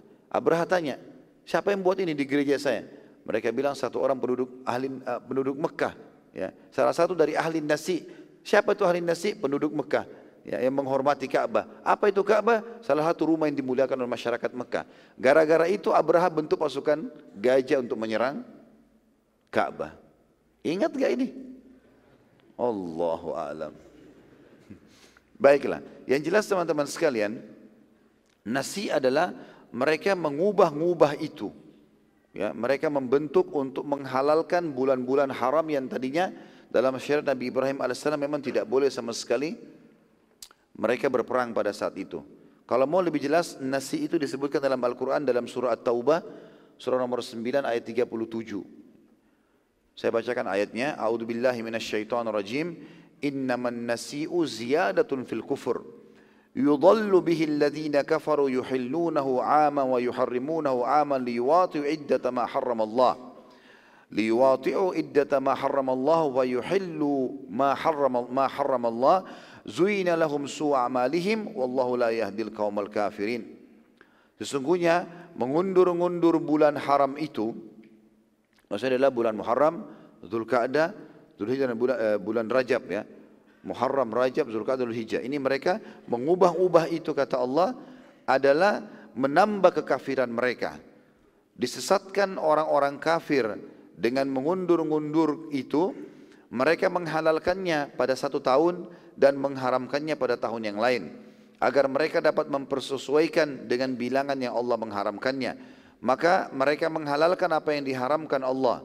Syaitan menjadikan mereka memandang perbuatan mereka yang buruk itu dan Allah tidak memberi petunjuk kepada orang-orang kafir. Ya. Bisa juga makna yang lain daripada nasi adalah mereka mengatakan tahun ini halal, nggak ada bulan haram. Muharram kah, Rajab kah, boleh berperang. Tahun depan aja baru kita haramkan. Ada juga tadi pendapat ulama mengatakan makna daripada firman Allah ini adalah mereka tahun ini lagi butuh harta, lagi mau perang. Maka mereka bilang, sekarang Muharram, tidak kita majukan aja safar, kita majukan, Muharram dipindah di bulan kedua. Jadi kacau semuanya gitu kan.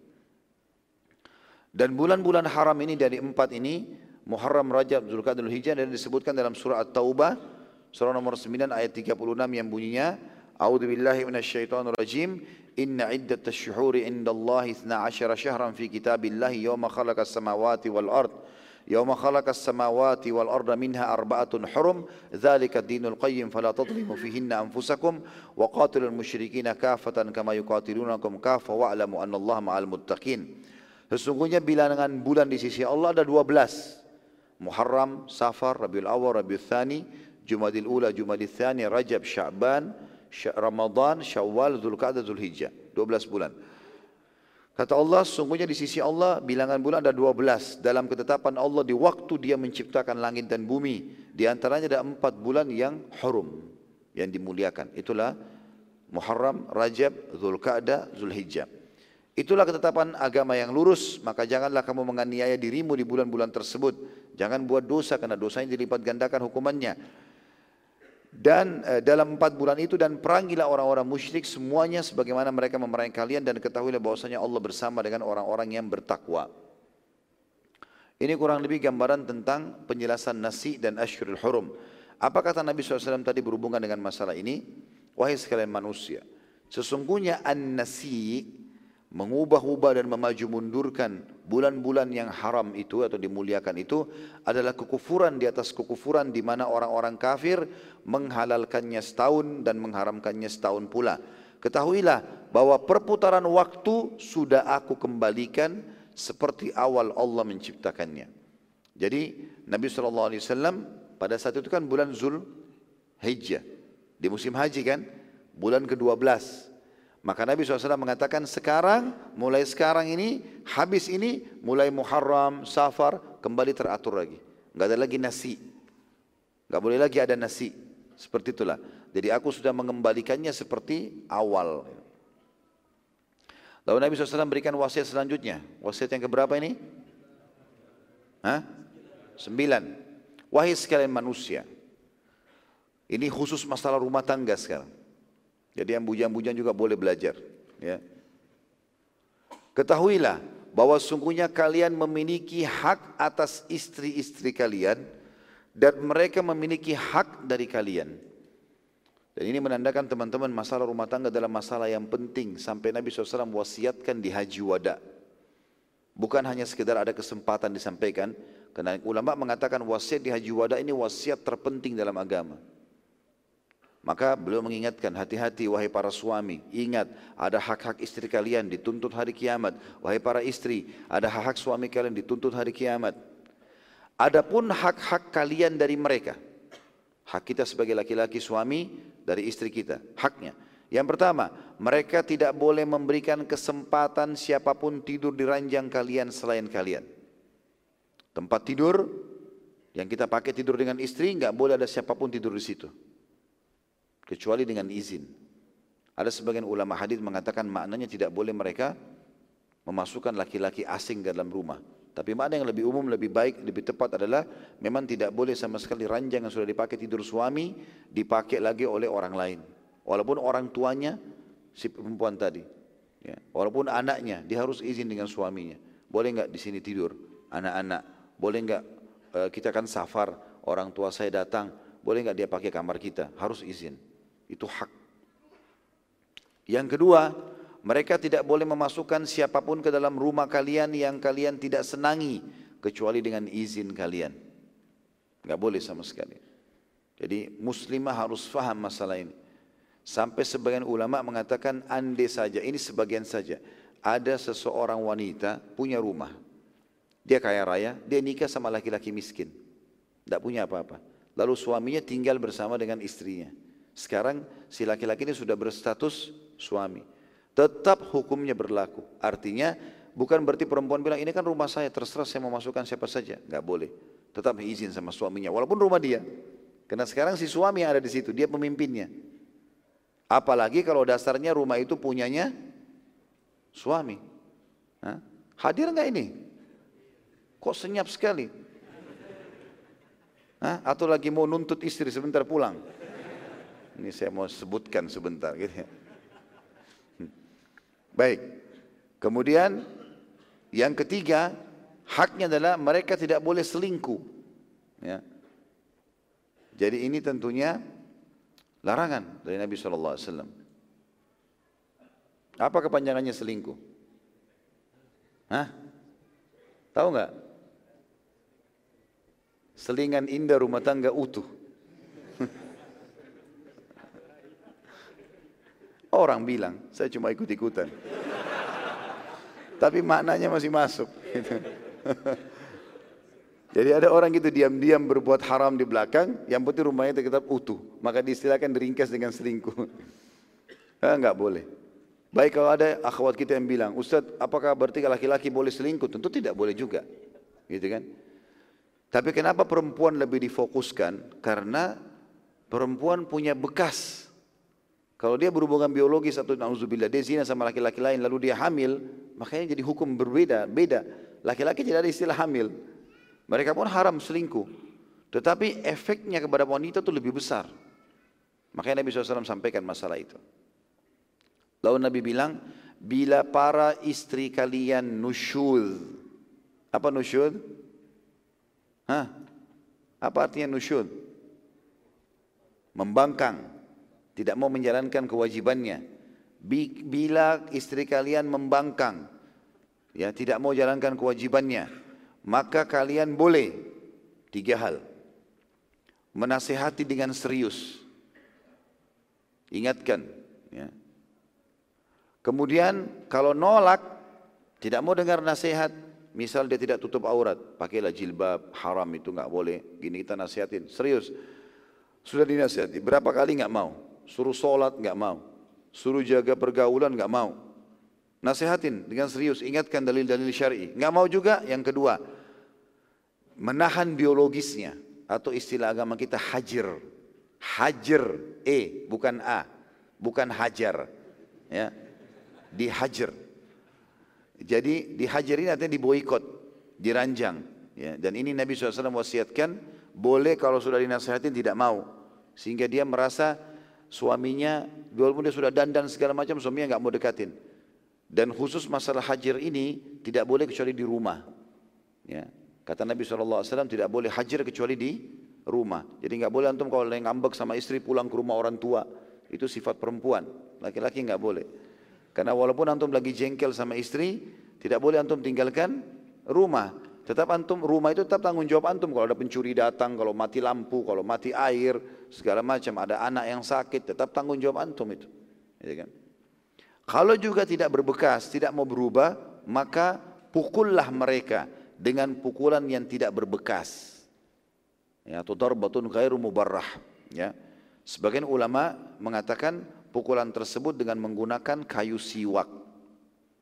Menggunakan kayu siwak atau ujung jari diingatkan ya bukan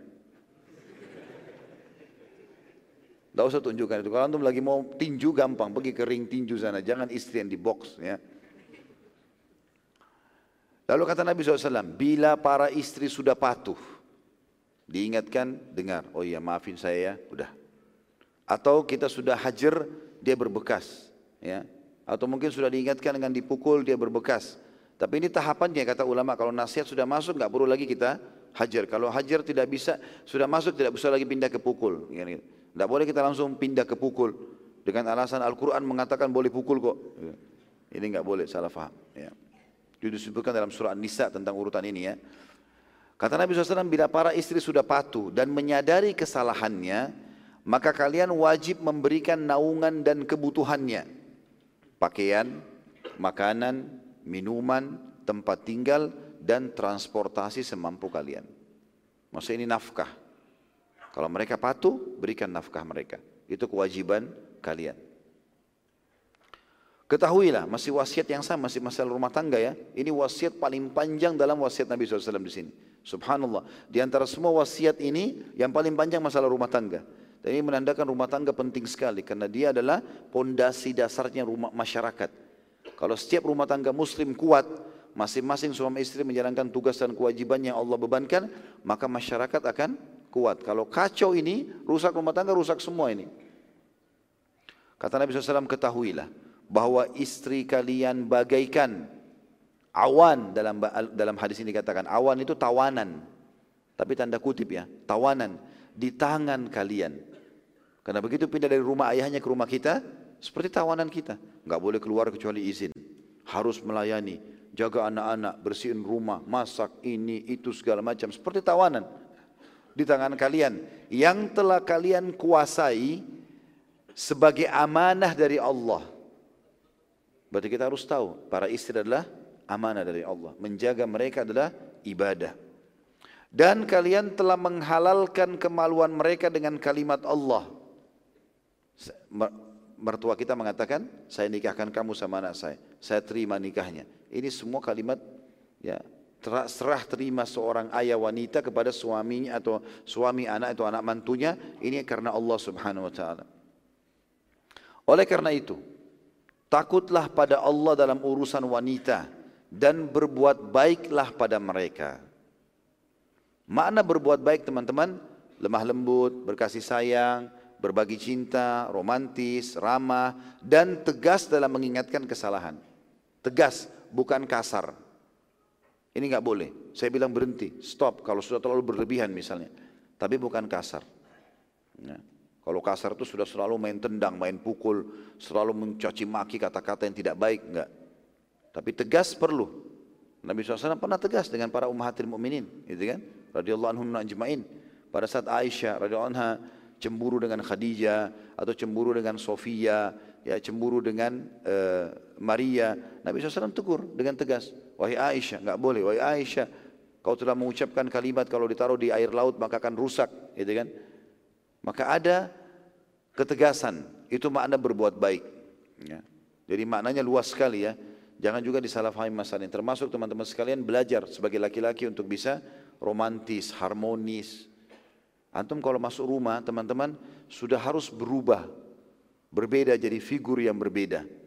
Sudah harus lembut, sudah harus senyum, sudah harus ramah. Memang saatnya bercanda. Kata Umar bin Khattab radhiyallahu anhu masalah rumah tangga, kami kalau di luar rumah kami kami seperti singa yang sedang memantau mangsanya. Serius kerja, tidak capek gitu kan. Tapi kalau kami pulang ke rumah kami kami seperti anak-anak. Jadi kalau istri antum datang, ajak bercanda, jangan bilang saya capek. Misalnya. Sudahlah kau kayak anak kecil. Loh memang harus kayak anak kecil. Memang saatnya antum bercanda situ, senyum, ketawa, bercanda, begitu. Dan itu resep awet muda itu. Tapi kasihan yang masih bujang. Enggak punya. Makanya serius betul yang bujang dengarin. Cuma bisa mengkhayal saja. Semua kata-kata baik, kata-kata santun, ya, kata-kata sayang, cinta, panggilan baik, ucapin semua. Ya sayang, ya. Apalah bahasa-bahasa kita semua digunakan. Nabi SAW memanggil Aisyah dengan Humaira, ya, dan selalu memanggil dengan kata-kata yang baik semuanya santun. Bahkan Nabi SAW memberikan nama-nama baik dalam segala hal. Panggilan baik termasuk pedang beliau, perisai beliau, baju perang beliau, kuda beliau, gitu kan. Semua diberikan nama-nama yang baik. Dan Nabi SAW tidak suka dengan nama yang tidak baik. Sampai beliau pernah mau lewatin gunung, ada dua gunung. Lalu beliau pas lihat gunung itu menghimpit, jadi harus lewat situ. Maka Nabi SAW tanya, berhenti dulu. Siapa yang tahu, ada nggak namanya dua gunung ini? Ada sahabat bilang, iya ya Rasulullah. Yang sebelah kanan anda namanya uh, Fadih. Fadih itu pembongkar aib. Lalu yang sebelah kiri anda namanya Mukhzi, penghina. Kata Nabi SAW cari jalan lain. Jangan lewat situ. Makanya hati-hati teman-teman sekalian. Mungkin ada orang subhanallah suami istri bercanda. Mungkin istrinya gemuk atau gendut dipanggil, eh gendut misalnya. Jangan pakai kalimat ini, tidak usah. Biar juga gendut, hai cantik gitu loh. Ya. Mungkin sedikit bau, wah harumnya pas. Karena kan itu dibolehkan dalam syariat, itu kan? Maka begitu. Apalagi perempuan pakai perasaan, jangan antum pakai kata-kata yang tidak memuji. Mereka butuh royal pujian terhadap istri itu penting. Puji saja. Selalu Masya Allah. Dia masa enak enggak? Masya Allah. Bagus enggak? Masya Allah. Masya Allah. Tidak ada ruginya antum puji. Nah, itu peringatan ini wasiat Nabi di hari haji wada. Bayangkan saking pentingnya. Karena banyak orang begitu subhanallah. Banyak keluhan juga di pengajian Ummahatil Mu'minin menulis bagaimana kalau suami tidak romantis. Bagaimana kalau suami tidak ramah? Bagaimana bagaimana bersikap? Gitu kan? Karena banyak juga laki-laki begitu mungkin kena terdidik biasa apalagi kalau orang tuanya sudah meninggal mereka masih kecil atau sering melihat pertengkaran dalam rumah tangga orang tuanya sering mendengar kata-kata kasar dicaci maki dengan nama binatang segala macam di rumahnya maka dia tarik dalam kehidupan dia sekarang dan ini keliru ini nggak boleh terjadi ya ini sama sekali tidak boleh terjadi ini wasiat Nabi ya dan ini wasiat yang terakhir berhubungan dengan masalah rumah tangga setelah Nabi SAW mengatakan, takutlah kalian kepada Allah dalam urusan wanita. Hati-hati, jangan tipu mereka. Tetap berbuat baik sama mereka dan berbuat baiklah. Baik artinya tadi saya bilang berlemah lembut, berkasih sayang, cinta, romantis. Semua kata-kata yang berhubungan dengan itu teman-teman lampiaskan pada pasangan antum. Supaya antum jangan lampiaskan lagi ke tempat lain. Ya, karena kita ada potensi itu. Kata cinta, kata sayang, kata rindu, dan usahakan teman-teman kalau bicara sama istri lihat mukanya. Jangan lihat tembok. Iya. Lihat mukanya. Istri juga begitu. Dalam membangun keharmonisan rumah tangga harusnya gitu. Kalau suami lagi bicara, pandang mukanya. Jangan potong perkataannya. ya Dengarkan apa yang dia ucapkan. Kalau lagi ngomong pasangan kita serius dengarin. Walaupun antum tidak ngerti apa yang dibahasakan. Tidak tentunya harusnya ngerti ya. Tapi maksudnya kita dengarin gitu. Saya kadang-kadang biar capek pulang ke rumah, istri saya lagi cerita, itu saya dengarin aja. Oh iya iya, iya. tanggapi. Apa yang saya tanggapi, tanggapi. Walaupun sudah capek sebenarnya gitu kan, mau tidur, tapi itu resiko. Antum harus bisa itu. Ya, sampai Nabi SAW mengatakan tiga hal yang tidak masuk hal yang sia-sia. Ya, orang yang mencari nafkah, orang yang mengurus tunggangan perangnya atau alat-alat perangnya dan bercandanya suami istri. Dan ini masalah penting, ini wasiat Nabi di haji wada, di musim haji ini supaya muslimin jadikan sebagai pegangan hidup. Makanya ulama mengatakan andai saja setiap muslim menjalankan dengan baik wasiat Nabi SAW, maka rumah tangga paling romantis, paling harmonis adalah kaum muslimin. Saking saja kadang-kadang subhanallah kita terbawa arus dengan terbiasa nonton film non muslim, keributan rumah tangga, perselingkuhan, dan ini ditarik dalam rumah tangga kita. Padahal sebenarnya tidak sama sekali, itu tidak benar. Kemudian wasiat selanjutnya, Nabi SAW mewasiatkan sekarang secara umum yang keberapa ini? Sepuluh. Wahai sekalian manusia, ketahuilah bahwa semua orang mukmin bersaudara. Tidak halal harta sedikit pun seorang muslim bagi saudaranya muslim yang lain kecuali bila pemiliknya ridho. Ya. Ini wasiat.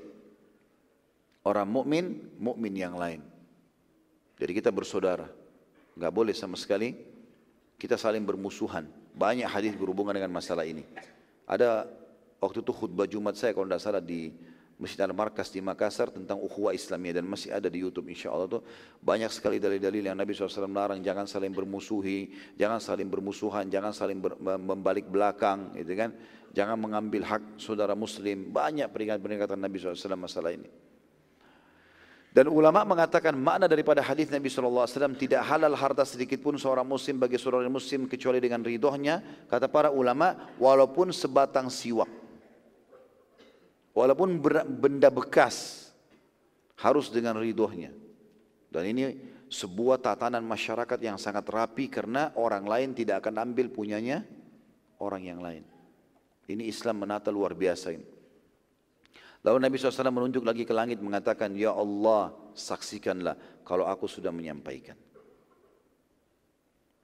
Lalu wasiat selanjutnya, yang ke-11.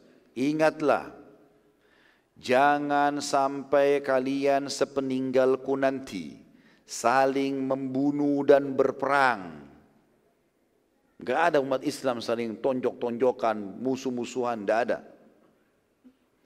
Aku tinggalkan kepada kalian supaya tidak berperang dan bermusuhan dua hal yang kalau kalian berpegang tidak akan keliru selamanya, sesat selamanya. Kitabullah wa sunnati. Berpegang pada kitabullah dan sunnahku. Artinya kalau rujukannya selalu dalil Al-Quran, sunnah, Al-Quran, sunnah, kalian tidak akan berselisih. Karena bermusuh-musuhan bermula dari masalah ini. Merasa pendapatnya lebih benar. Ya. Tidak perlu kembali kepada dalil-dalil, maka ini jadi masalah. Ini wasiat penting teman-teman juga tatanan masyarakat. Tidak boleh saling bermusuhan. Ya. Lalu Nabi SAW menunjuk lagi. Ya Allah saksikanlah kalau aku sudah menyampaikan. Allahumma syhad kata beliau sambil menunjuk ke langit. Wasiat selanjutnya, yang ke-12. Wahai manusia, sekarang tadi wasiat ngerucut ke rumah tangga, meluas ke masyarakat muslim, sekarang meluas ke seluruh masyarakat manusia. Laki-laki uh, muslim atau bukan muslim. Kata Nabi SAW, wahai manusia, ketahuilah bahwa Tuhan kalian satu, Allah. Ayah kalian satu, Adam. Dan Adam dari tanah Setampan apa pun kalian, sekaya apa pun kalian, setinggi apa pun jabatannya, seluas apa pun, uh, setinggi apa pun titelnya, sama dari tanah. Ya. Sesungguhnya yang paling mulia di sisi Allah di antara kalian yang paling bertakwa. Takwa saya sudah bilang tadi yang paling patuh. Dan ingat, sesungguhnya tidak ada bedanya antara Arab dengan Ajam. Ajam artinya selain Arab, kecuali dengan ketakwaan. Dan ini ulama menanggapi mengatakan sabda Nabi SAW yang mengatakan tidak ada beda antara Arab dengan Ajam kecuali ketakwaan seakan-akan beliau mengatakan walaupun aku dari turunan Arab bukan berarti Arab lebih baik daripada yang lainnya kecuali ketakwaan. Dan ini berita gembira. Kalau hanya hanya turunan Arab saja yang mulia ini jadi masalah juga karena semua orang bisa syahadat. Tapi Nabi SAW mengatakan semuanya turunan mana pun, wilayah mana pun di muka bumi ini, yang paling bertakwa dia yang paling dekat dengan Allah. Dan subhanallah, sebab utama terpecahnya umat Islam justru karena melanggar peringatan ini. Fanatisme muncul, merasa diri lebih daripada yang lain. Makanya tidak ada teman-teman dalam Islam rasis, rasisme tidak ada. Ya, walaupun kita tahu seperti kasus misalnya muhajirin dan ansar, kenapa Nabi SAW persaudarakan di antara mereka? Supaya orang-orang asli Madinah tidak lagi mengatakan kalian kan pendatang, ini wilayah kami. Gak ada lagi orang begitu. Gak ada lagi Jakarta orang Betawi bilang kalian kan pendatang, kami orang asli. Gak ada lagi orang di Sulawesi Selatan, orang Makassar, Bukit Makassar mengatakan kalian kan pendatang, hai orang Jawa. Maka kami pemilik tempat. Gak ada lagi orang Jawa mengatakan kalian kan pendatang, kami adalah orang asli. Gak ada lagi dalam Islam. Semua ini buminya Allah. Gak ada perbedaannya. Dan yang membedakan secara individu hanya tingkat ketakwaannya kepada Allah Subhanahu wa taala. Lalu beliau tunjuk lagi ke langit, Allahumma syhad, ya Allah saksikanlah aku sudah menyampaikan. Lalu beliau bertanya kepada para hadirin, wahai sekalian manusia, apakah aku sudah menyampaikan? Jelas nggak kalian dengar semua ini? Maka orang-orang menjawab, iya kami telah menyaksikannya. Maka Nabi SAW mewasiatkan kepada orang yang hadir. Maka hendaklah yang hadir memberitahukan kepada yang tidak hadir. Lalu beliau wasiatkan selanjutnya, yang ke-12. Ya, wasiat yang ke-12. Wahai sekalian manusia, ketahuilah bahwa Allah telah membagi dan menetapkan hak masing-masing ahli waris. Dan tidak boleh ada wasiat lebih daripada sepertiga harta. Saya jelaskan poin ini. Teman-teman sekalian, kalau seorang seseorang meninggal dunia dalam Islam, maka harus ada tiga hal eh, atau empat hal yang segera dijalankan, segera. Yang pertama, pengurusan jenazahnya. Pengurusan jenazahnya. Jadi dia tidak boleh tunda. Kata Nabi SAW, ikramul mayyit dafnuhu. Penghormatan terhadap jenazah segera memakamkannya. Yang kedua, menjalankan wasiatnya. Dan ini kita disunnahkan teman-teman menulis wasiat. Kalau antum punya utang sama orang, antum ingin uh, sebagai misalnya Allah SWT bukain antum harta, antum punya tabungan sekian miliar, pengen kalau meninggal nanti ada amal jariah. Antum pengen wakafin tanah, pengen uang disedekahkan di mana ya, itu boleh tulis wasiat. Tetapi Nabi bilang, tapi tidak boleh ada wasiat lebih daripada sepertiga harta. Jadi kalau misalnya antum meninggal, antum tulis wasiat sebelum meninggal, saya mau satu miliar seluruh harta tabungan saya itu diwakafin untuk masjid misalnya. Itu nggak boleh. Hanya boleh sepertiga harta. Nggak boleh lebih daripada itu. Dan ini juga hadis Bukhari menjelaskan. Hadis Sa'ad, eh, ya Sa'ad bin Abi Waqqas radhiyallahu pada saat beliau sakit keras. Ya, dan mau meninggal, beliau rasa diri mau meninggal, beliau mengatakan, Ya Rasulullah, aku akan wasiatkan ya, dua per tiga hartaku. Kata Nabi SAW, banyak, setengah hartaku, masih banyak ya sepertiga ya Rasulullah sepertiga sepertiga pun banyak ya, artinya beliau ingin tadinya saat ingin seluruhnya itu diwakafin untuk jalan Allah gitu karena dia cuma punya punya satu anak perempuan saja Kalau Nabi SAW mengatakan, sesungguhnya engkau meninggalkan anak keturunanmu dalam keadaan kaya, lebih baik dan lebih mulia daripada mereka mengemis dan minta-minta kepada orang. Gitu kan? Jadi ada wasiat. Tapi juga wasiat ini ada poin lain ya, tidak boleh ada wasiat kepada ahli waris. Ini juga penting kata Nabi SAW, la wasiyata liwaris. Jadi misalnya tidak boleh lagi ada orang tua mau meninggal, dia bilang, Nanti kalau saya meninggal, rumah saya yang di sini buat anak saya yang pertama, rumah saya yang di sana buat anak saya yang kedua. Ini nggak boleh lagi. Kenapa? Karena ahli waris sudah punya bagian sendiri-sendiri. Wasiat tidak boleh lagi untuk ahli waris. Jelas ini? Hah? Kenapa melongo ini? Diam. Allahu a'lam. Kenapa? Karena panas. Sabarlah. Harus sabar cobaannya. Selama ini Masya Allah, selama kita kajian sirah sudah 30 kali pertemuan mungkin lebih, nggak pernah ada panas baru kali ini. Apalagi bujang, ah, panas biasa. Yang ketiga, membayar utangnya. Ya, membayar utang. Kalau orang mati, dicari utang-utangnya semua dibayar dari uang yang dia tinggalkan ya. Yang keempat, bagi warisannya. Ini harus segera, nggak boleh ditunda ini. Jadi banyak orang subhanallah masalah warisan meninggal si A, dia punya istri sama punya anak tiga. Karena rumahnya cuma satu, istrinya masih tinggal di situ, sang ibu masih tinggal di situ. Anak-anaknya bilang nggak usah kita bagi warisan, kan ibu masih hidup. Ini nggak boleh, harus dibagi. Walaupun tidak dijual rumah itu, tetap ibunya tinggal, tapi hak masing-masing sudah tertulis. Jadi si ibu dapat seperdelapan karena ada anak-anaknya, kalau misalnya dari tiga atau empat, anggaplah empat anaknya, dua laki-laki, dua perempuan, maka laki-laki dapat dua, perempuan dapat satu bagian. Gitu kan? Sudah selesai, masing-masing tahu haknya. Ada orang enggak, sampai meninggal si ahli waris, enggak dibagikan. Anak cucunya sampai datang, enggak dibagi-bagikan. Sampai sekian lama, ini enggak boleh. Enggak boleh ditunda teman-teman sekalian. Ini hak. Makanya kata Nabi SAW, wahai sekalian manusia, ketahuilah bahwa Allah telah membagi dan menetapkan hak masing-masing ahli waris. Mati, orang meninggal harus segera dibagi. Dan bukan tugas antum membagi-bagi warisan kalau antum meninggal. Itu urusan Allah SWT yang atur nanti. Bukan urusan kita. Bahkan kita siapa yang kafani, siapa yang ini boleh kita wasiat. Tapi kalau enggak, enggak ada yang lakukan ya sudah. Siapa saja, itu sudah Allah yang urus, urus nantinya. Kemudian selanjutnya wasiat yang yang ke-13. Ketahuilah kata beliau sallallahu alaihi wasallam bahwa setiap anak yang lahir ternisbatkan kepada suami. Dan bila terbukti si istri berzina maka ia dan pasangan zinanya dirajam. Ya. jadi kalau naudzubillah ada kasus seorang wanita punya suami. Dia berhubungan biologis sama suaminya dia juga berhubungan biologis sama selingkuhannya. Laki-laki lain yang haram buat dia. Lalu dia hamil.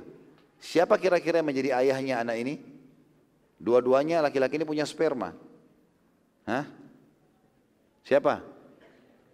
Suaminya, ya. Pemilik ranjang istilahnya dalam hadis. Ya. Jadi dia si suami otomatis. Walaupun misalnya suaminya tadinya mandul, misal, tapi dia punya sperma. Dia berumur sama istrinya. Lalu istri ini selingkuh sama laki-laki lain normal, dia subur, lalu hamillah si perempuan ini. Kalau lahir tetap anak itu punya si suami karena dia dia di sini suami sah. Maka kata Nabi SAW, ketahuilah setiap anak yang lahir ternisbatkan kepada suami. Dan bila terbukti si istri berzina, maka ia dan pasangannya dirajam. Karena muhsan, orang sudah menikah lalu berzina. Dan ini hukum jelas dalam Islam dan bukan penjara. Apalagi sampai hanya dibiarkan serta leluasa cerai begitu saja lalu mengiklankan nikah dengan perselingkuhannya. Ini sering terjadi di kita kan? Allah musta'an. Jadi ada seorang perempuan, dia selingkuh misalnya, dia selingkuh dengan seorang laki-laki karena dia laki-laki itu lebih kaya, lebih tampan, ya kan? Kemudian dia uh, lalu uh, uh, apa namanya tidak suka sama suaminya. Sudah saya sudah tidak mau sama kamu. Kenapa? Karena saya sudah suka orang lain. Dia tidak malu, tidak apa. Suaminya sudah bahkan mau memaafkan asal dia mau tobat, tidak mau. Ajukan di pengadilan, cerai. Ya dengan Ayah sampai cerai lalu dia nikah sama perselingkuhan dan uniknya diiklankan itu nikah sama perselingkuhannya, dibuat pernikahan resmi lagi. Ini semua haram dalam Islam. Ya, haram. Ini yang seperti ini harus dihukum jelas. Rajam kata Nabi SAW. Sampai rajam. Terbukti dia selingkuh, dia berzina, dirajam. Kalau tidak ada hukum Islam maka harus hukum yang keras. Tidak boleh main-main. Kalau kita tidak subhanallah. Gitu kan? Bahkan penjara dua tahun, lima tahun. Penjara-penjara yang mungkin di penjara pun masih makan, masih tidur. Tidak ada hukuman yang membuat dia kapok gitu ya. Padahal ini, ini sesuatu yang berbahaya. Karena merusak tatanan masyarakat dengan rusaknya rumah tangga. Selanjutnya, wasiat Nabi SAW. Dan ini juga berarti menandakan diharamkannya zina ya. Wasiat yang keberapa? 14. Ketahuilah bahwa siapa pun yang menisbatkan diri kepada selain ayahnya atau budak yang menisbatkan diri bukan pada pembebasnya atau maula maka baginya laknat Allah malaikat dan seluruh manusia tidak akan diterimanya seluruh amal wajib maupun sunnah. Tidak akan diterima darinya seluruh amal wajib ataupun sunnah.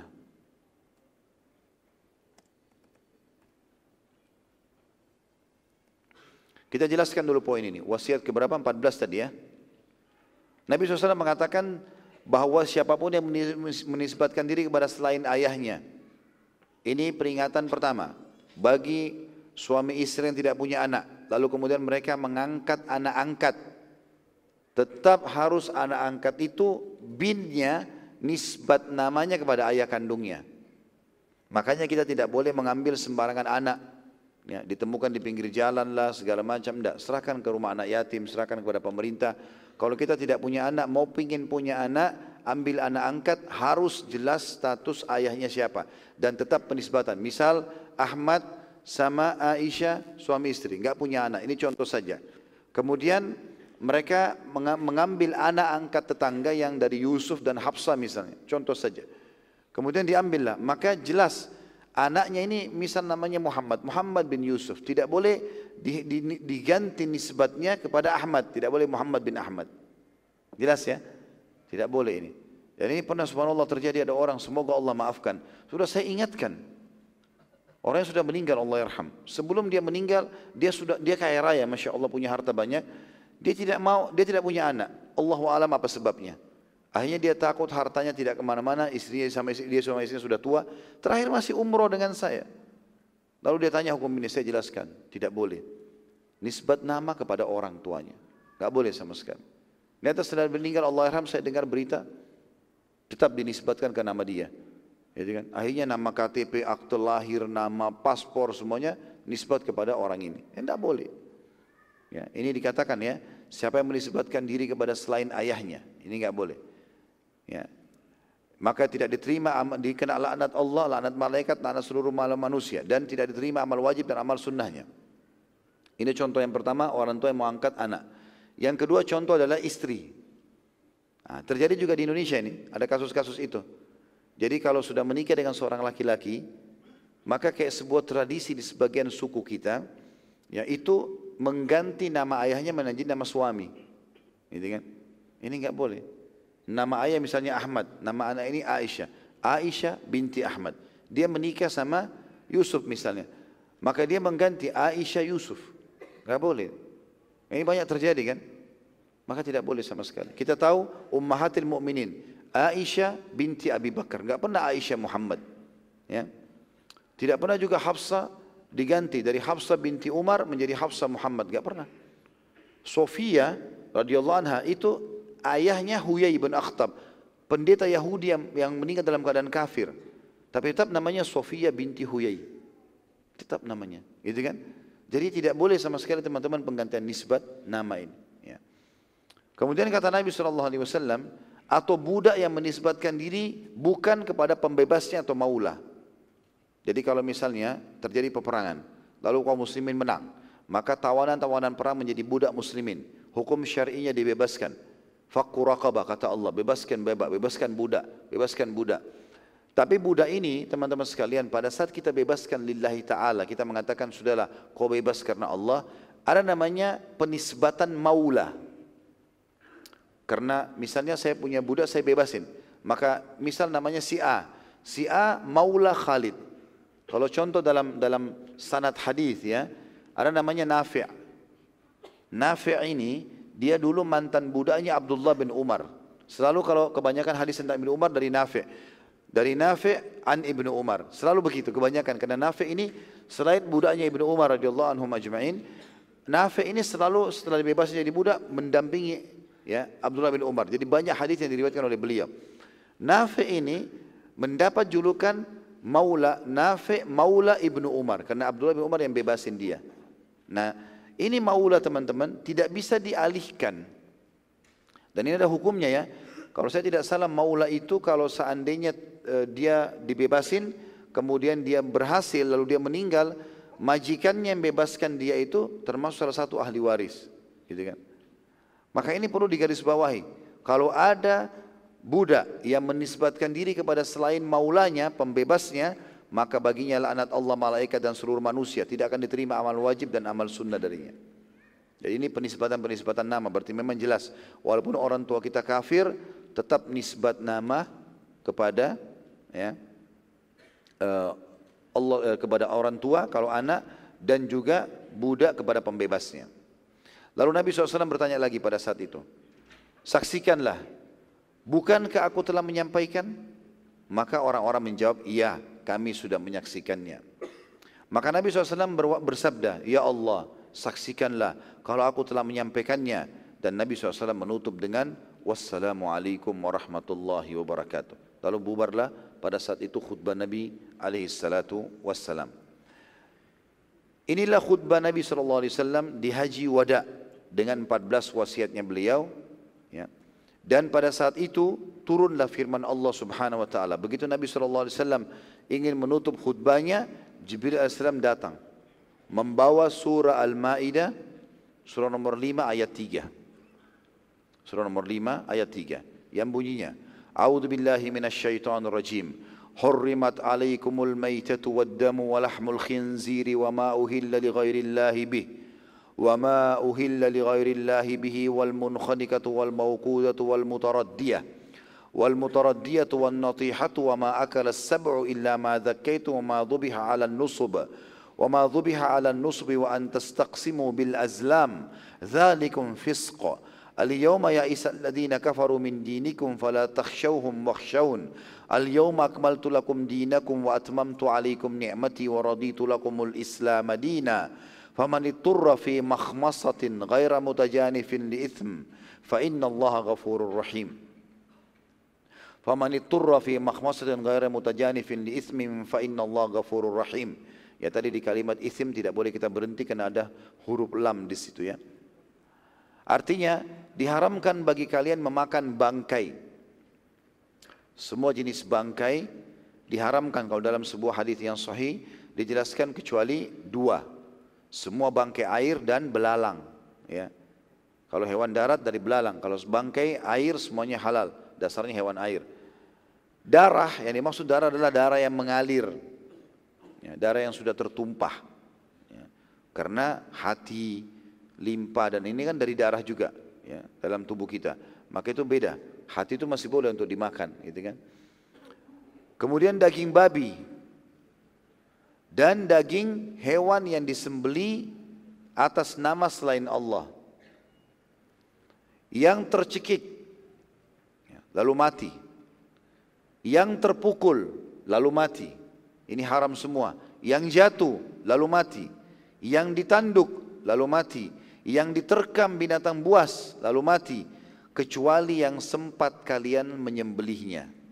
Kalau ada kambing, kita pelihara kambing, ditabrak mobil truk, jatuh, masih tergelepar, belum mati. Kita sempat ambil pisau, sembeli. Hadapin kiblat, baca bismillah, sembeli, halal. Tapi kalau sudah mati nggak boleh jadi bangkai. Makanya Allah bilang semuanya ini yang tercekik, yang terpukul, yang jatuh, yang ditanduk, yang diterkam binatang buas kecuali yang kalian sempat menyembelihnya. Dan diharamkan juga bagi kalian ya, yang disembeli untuk berhala. Sesajen-sesajen buat kuburan, buat patung, buat segala macam ini. Dan diharamkan pula mengundi nasib dengan anak panah. Jadi mengundi nasib ini kebiasaan orang-orang uh, Arab jahiliyah dulu. Mereka uh, mengambil tiga bulu burung dicabut ya kemudian ditulisin pergi enggak pergi atau lakukan enggak lakukan dan yang satunya kosong ditaruh dalam kotak ditaruh dalam Ka'bah dititip. Dulu ada penjaga Ka'bah. Di zaman jahiliyah ini, belum Islam.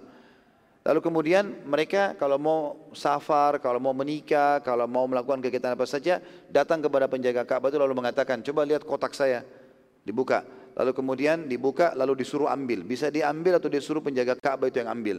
Kalau keluar tulisan bulu yang tertulis lakukan, berarti dia rasa dia akan dapat berkah. Gitu kan? Kalau keluar tulisan yang Jangan lakukan berarti dia akan berbahaya kalau dia lakukan. Kalau keluar tulisan yang tidak ada tulisannya atau bulan tidak ada tulisannya, maka dia ulangi sampai keluar satu dari dua ini. Ini zaman jahiliyah. Ngundi nasib. Enggak boleh sama sekali. Ya. Sama dengan ngundi nasib dengan ada tradisi orang-orang juga begitu. Ya. Segala macam hal lah, contoh-contoh undi-undi nasib ini enggak boleh. Itu dilarang semua. Jadi tebak-tebak bisa dapat bisa tidak. Ya. Kemudian kata Allah SWT, semua itu adalah perbuatan kefasikan.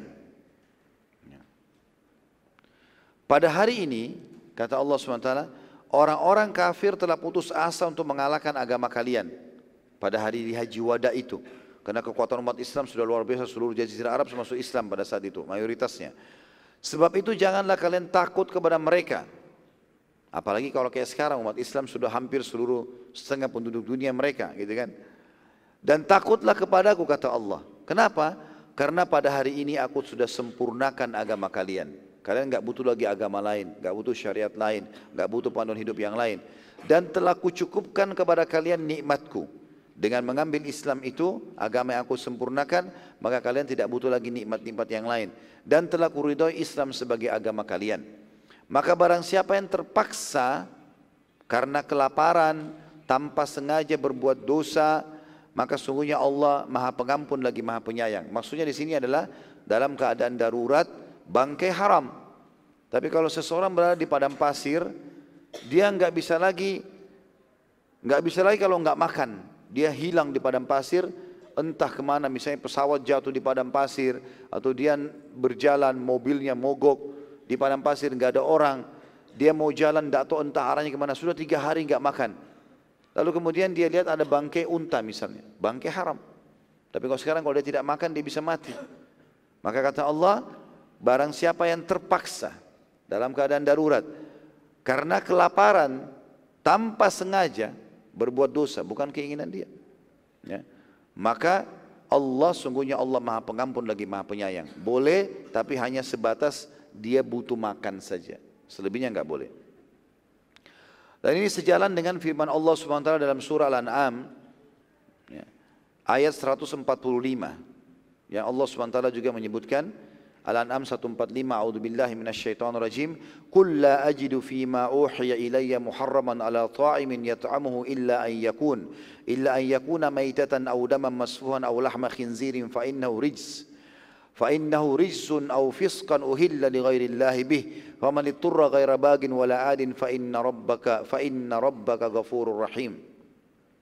Katakanlah hai Muhammad tidak pernah atau tidak aku peroleh dalam wahyu yang diwahyukan kepadaku sesuatu yang diharamkan bagi orang yang hendak memakannya kecuali kalau makanan itu bangkai atau darah yang mengalir atau daging babi.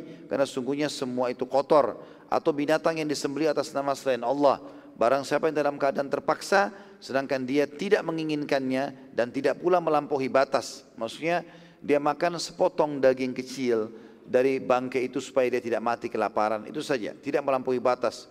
Jangan oh ini halal nih bangkai satu ekor unta dimakan semua. Ya. Maka sungguhnya Tuhanmu maha pengampun lagi maha penyayang. Setelah turunnya ayat mulia ini yang diwahyukan ya, kepada Nabi SAW dari langit ya, dan inilah wahyu terakhir yang diterima oleh Nabi wassalam. Jadi ayat terakhir yang diterima adalah ayat ini, Al-Maidah ayat 3. Ya. Dan sudah pernah saya jelaskan teman-teman sekalian, kalau ada yang bertanya, kenapa kok ayat terakhir turun lalu diletakkan di surah nomor 5, di ayat nomor 3 lagi? Ya karena memang Allah SWT perintahkan seperti itu, seperti surah Al-Alaq atau Iqra bismillahirrahmanirrahim khalaq itu kan diletakkan di juz 30, padahal dia surah yang pertama turun. Ya, ayat yang pertama, ayat, ayat yang pertama turun di lima ayat pertama yang terutama. Maka itu karena Allah SWT yang memerintahkan Nabi SAW menyuruh meletakkan, letakkan ini di surah ini, letakkan ini di nomor ayat sekian, sampai Al-Quran lengkap seperti kita sekarang. Maka Nabi SAW pada saat itu menyampaikan secara garis besar urusan agama yang banyak dilalaikan oleh ya, oleh umumnya kaum muslimin.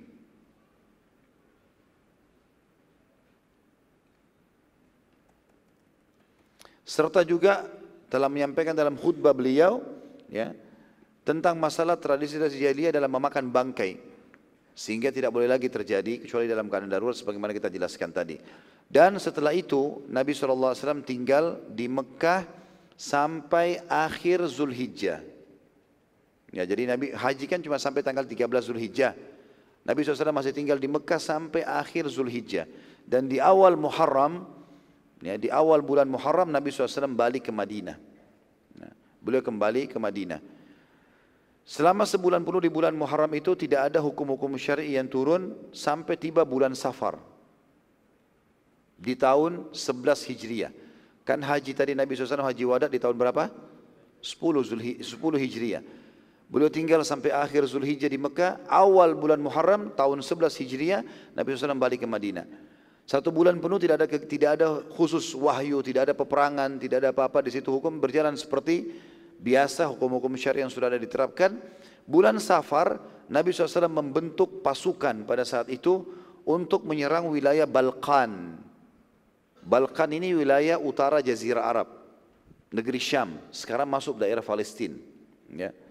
Nabi SAW sekarang ingin mengekspansi setelah seluruh wilayah Jazirah Arab masuk Islam, ya, maka beliau pun ingin mengekspansi Islam ke utara, daerah atas. Dan targetnya adalah Baitul Maqdis.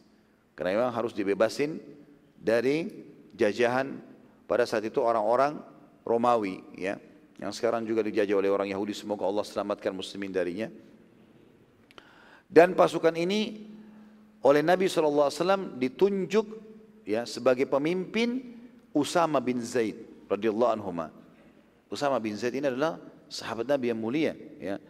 Umurnya waktu itu masih 18 tahun.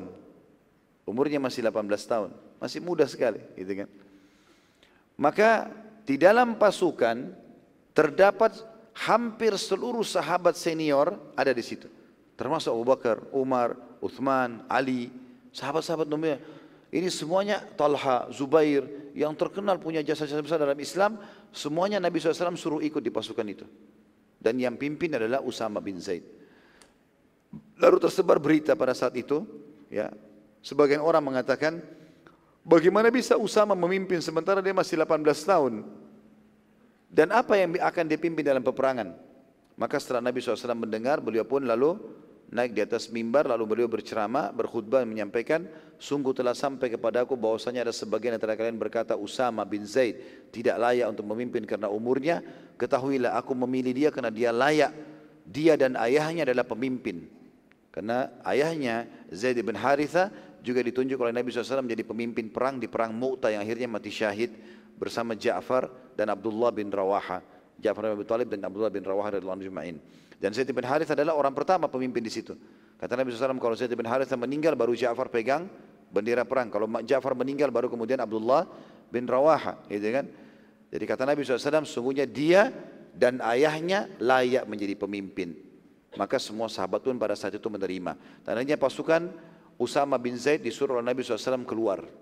Keluarlah dari kota Madinah dan berkemah di luar Madinah sambil menunggu instruksi Nabi SAW selanjutnya.